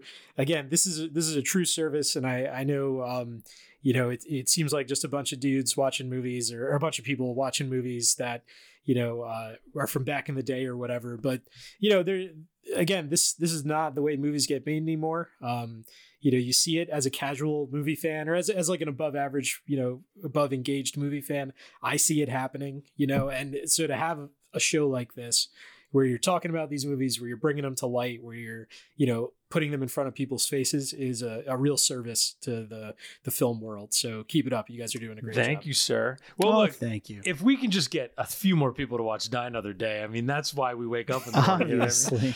Uh, Man, I am trying. I, I preach it. I preach it everywhere I go, everywhere I can. You know, Pierce Brosnan is so good. He's so relaxed in the role. I mean, he's my favorite. I mean, he's Hal- my favorite. Halle Bond. Berry- Yeah. yeah, they kill a guy with a laser in a in a way. You know, it happens. There's a sword fight. You know. Yeah. Also, I don't know who the Brit talking about British actors. I forget who plays um The bad guy. Graves. The yeah, the bad guy Oh in my the god, what is his name? I know. Then he becomes yeah. He he reveals himself to be South Korean, right? Isn't that Yeah. the whole, or North Korean? Yeah, a British man who's Korean. It's like Cloud Atlas. It's all coming back. It's all Yeah. together. Oh, what a movie! Um, but yeah, Hey, I'll kids, just have me when you do the Pierce Brosnan and B side. If you do, the Oh, we Pierce done it. oh, we done it, baby. Oh, Oh, you did it. Oh, Yeah. you did it. Oh, yeah, listen to it. Dude. oh listen man, to I'll it. have to listen to it. Yeah. Yeah. Um. Anyway, I'll. Uh, I'll. If there are no final thoughts, his name is Toby. just- His name is Toby Stephens. Just I'll say that and go. Oh, go great. ahead. Thank you, go Dan. ahead. Thank you, Toby. You're doing the Lord's work. Uh, Joe, thank you for for for being here, and thank you for for everything that you're doing with the work that you're doing. And uh, you, dear listener, thank you for granting us your ears. Nice.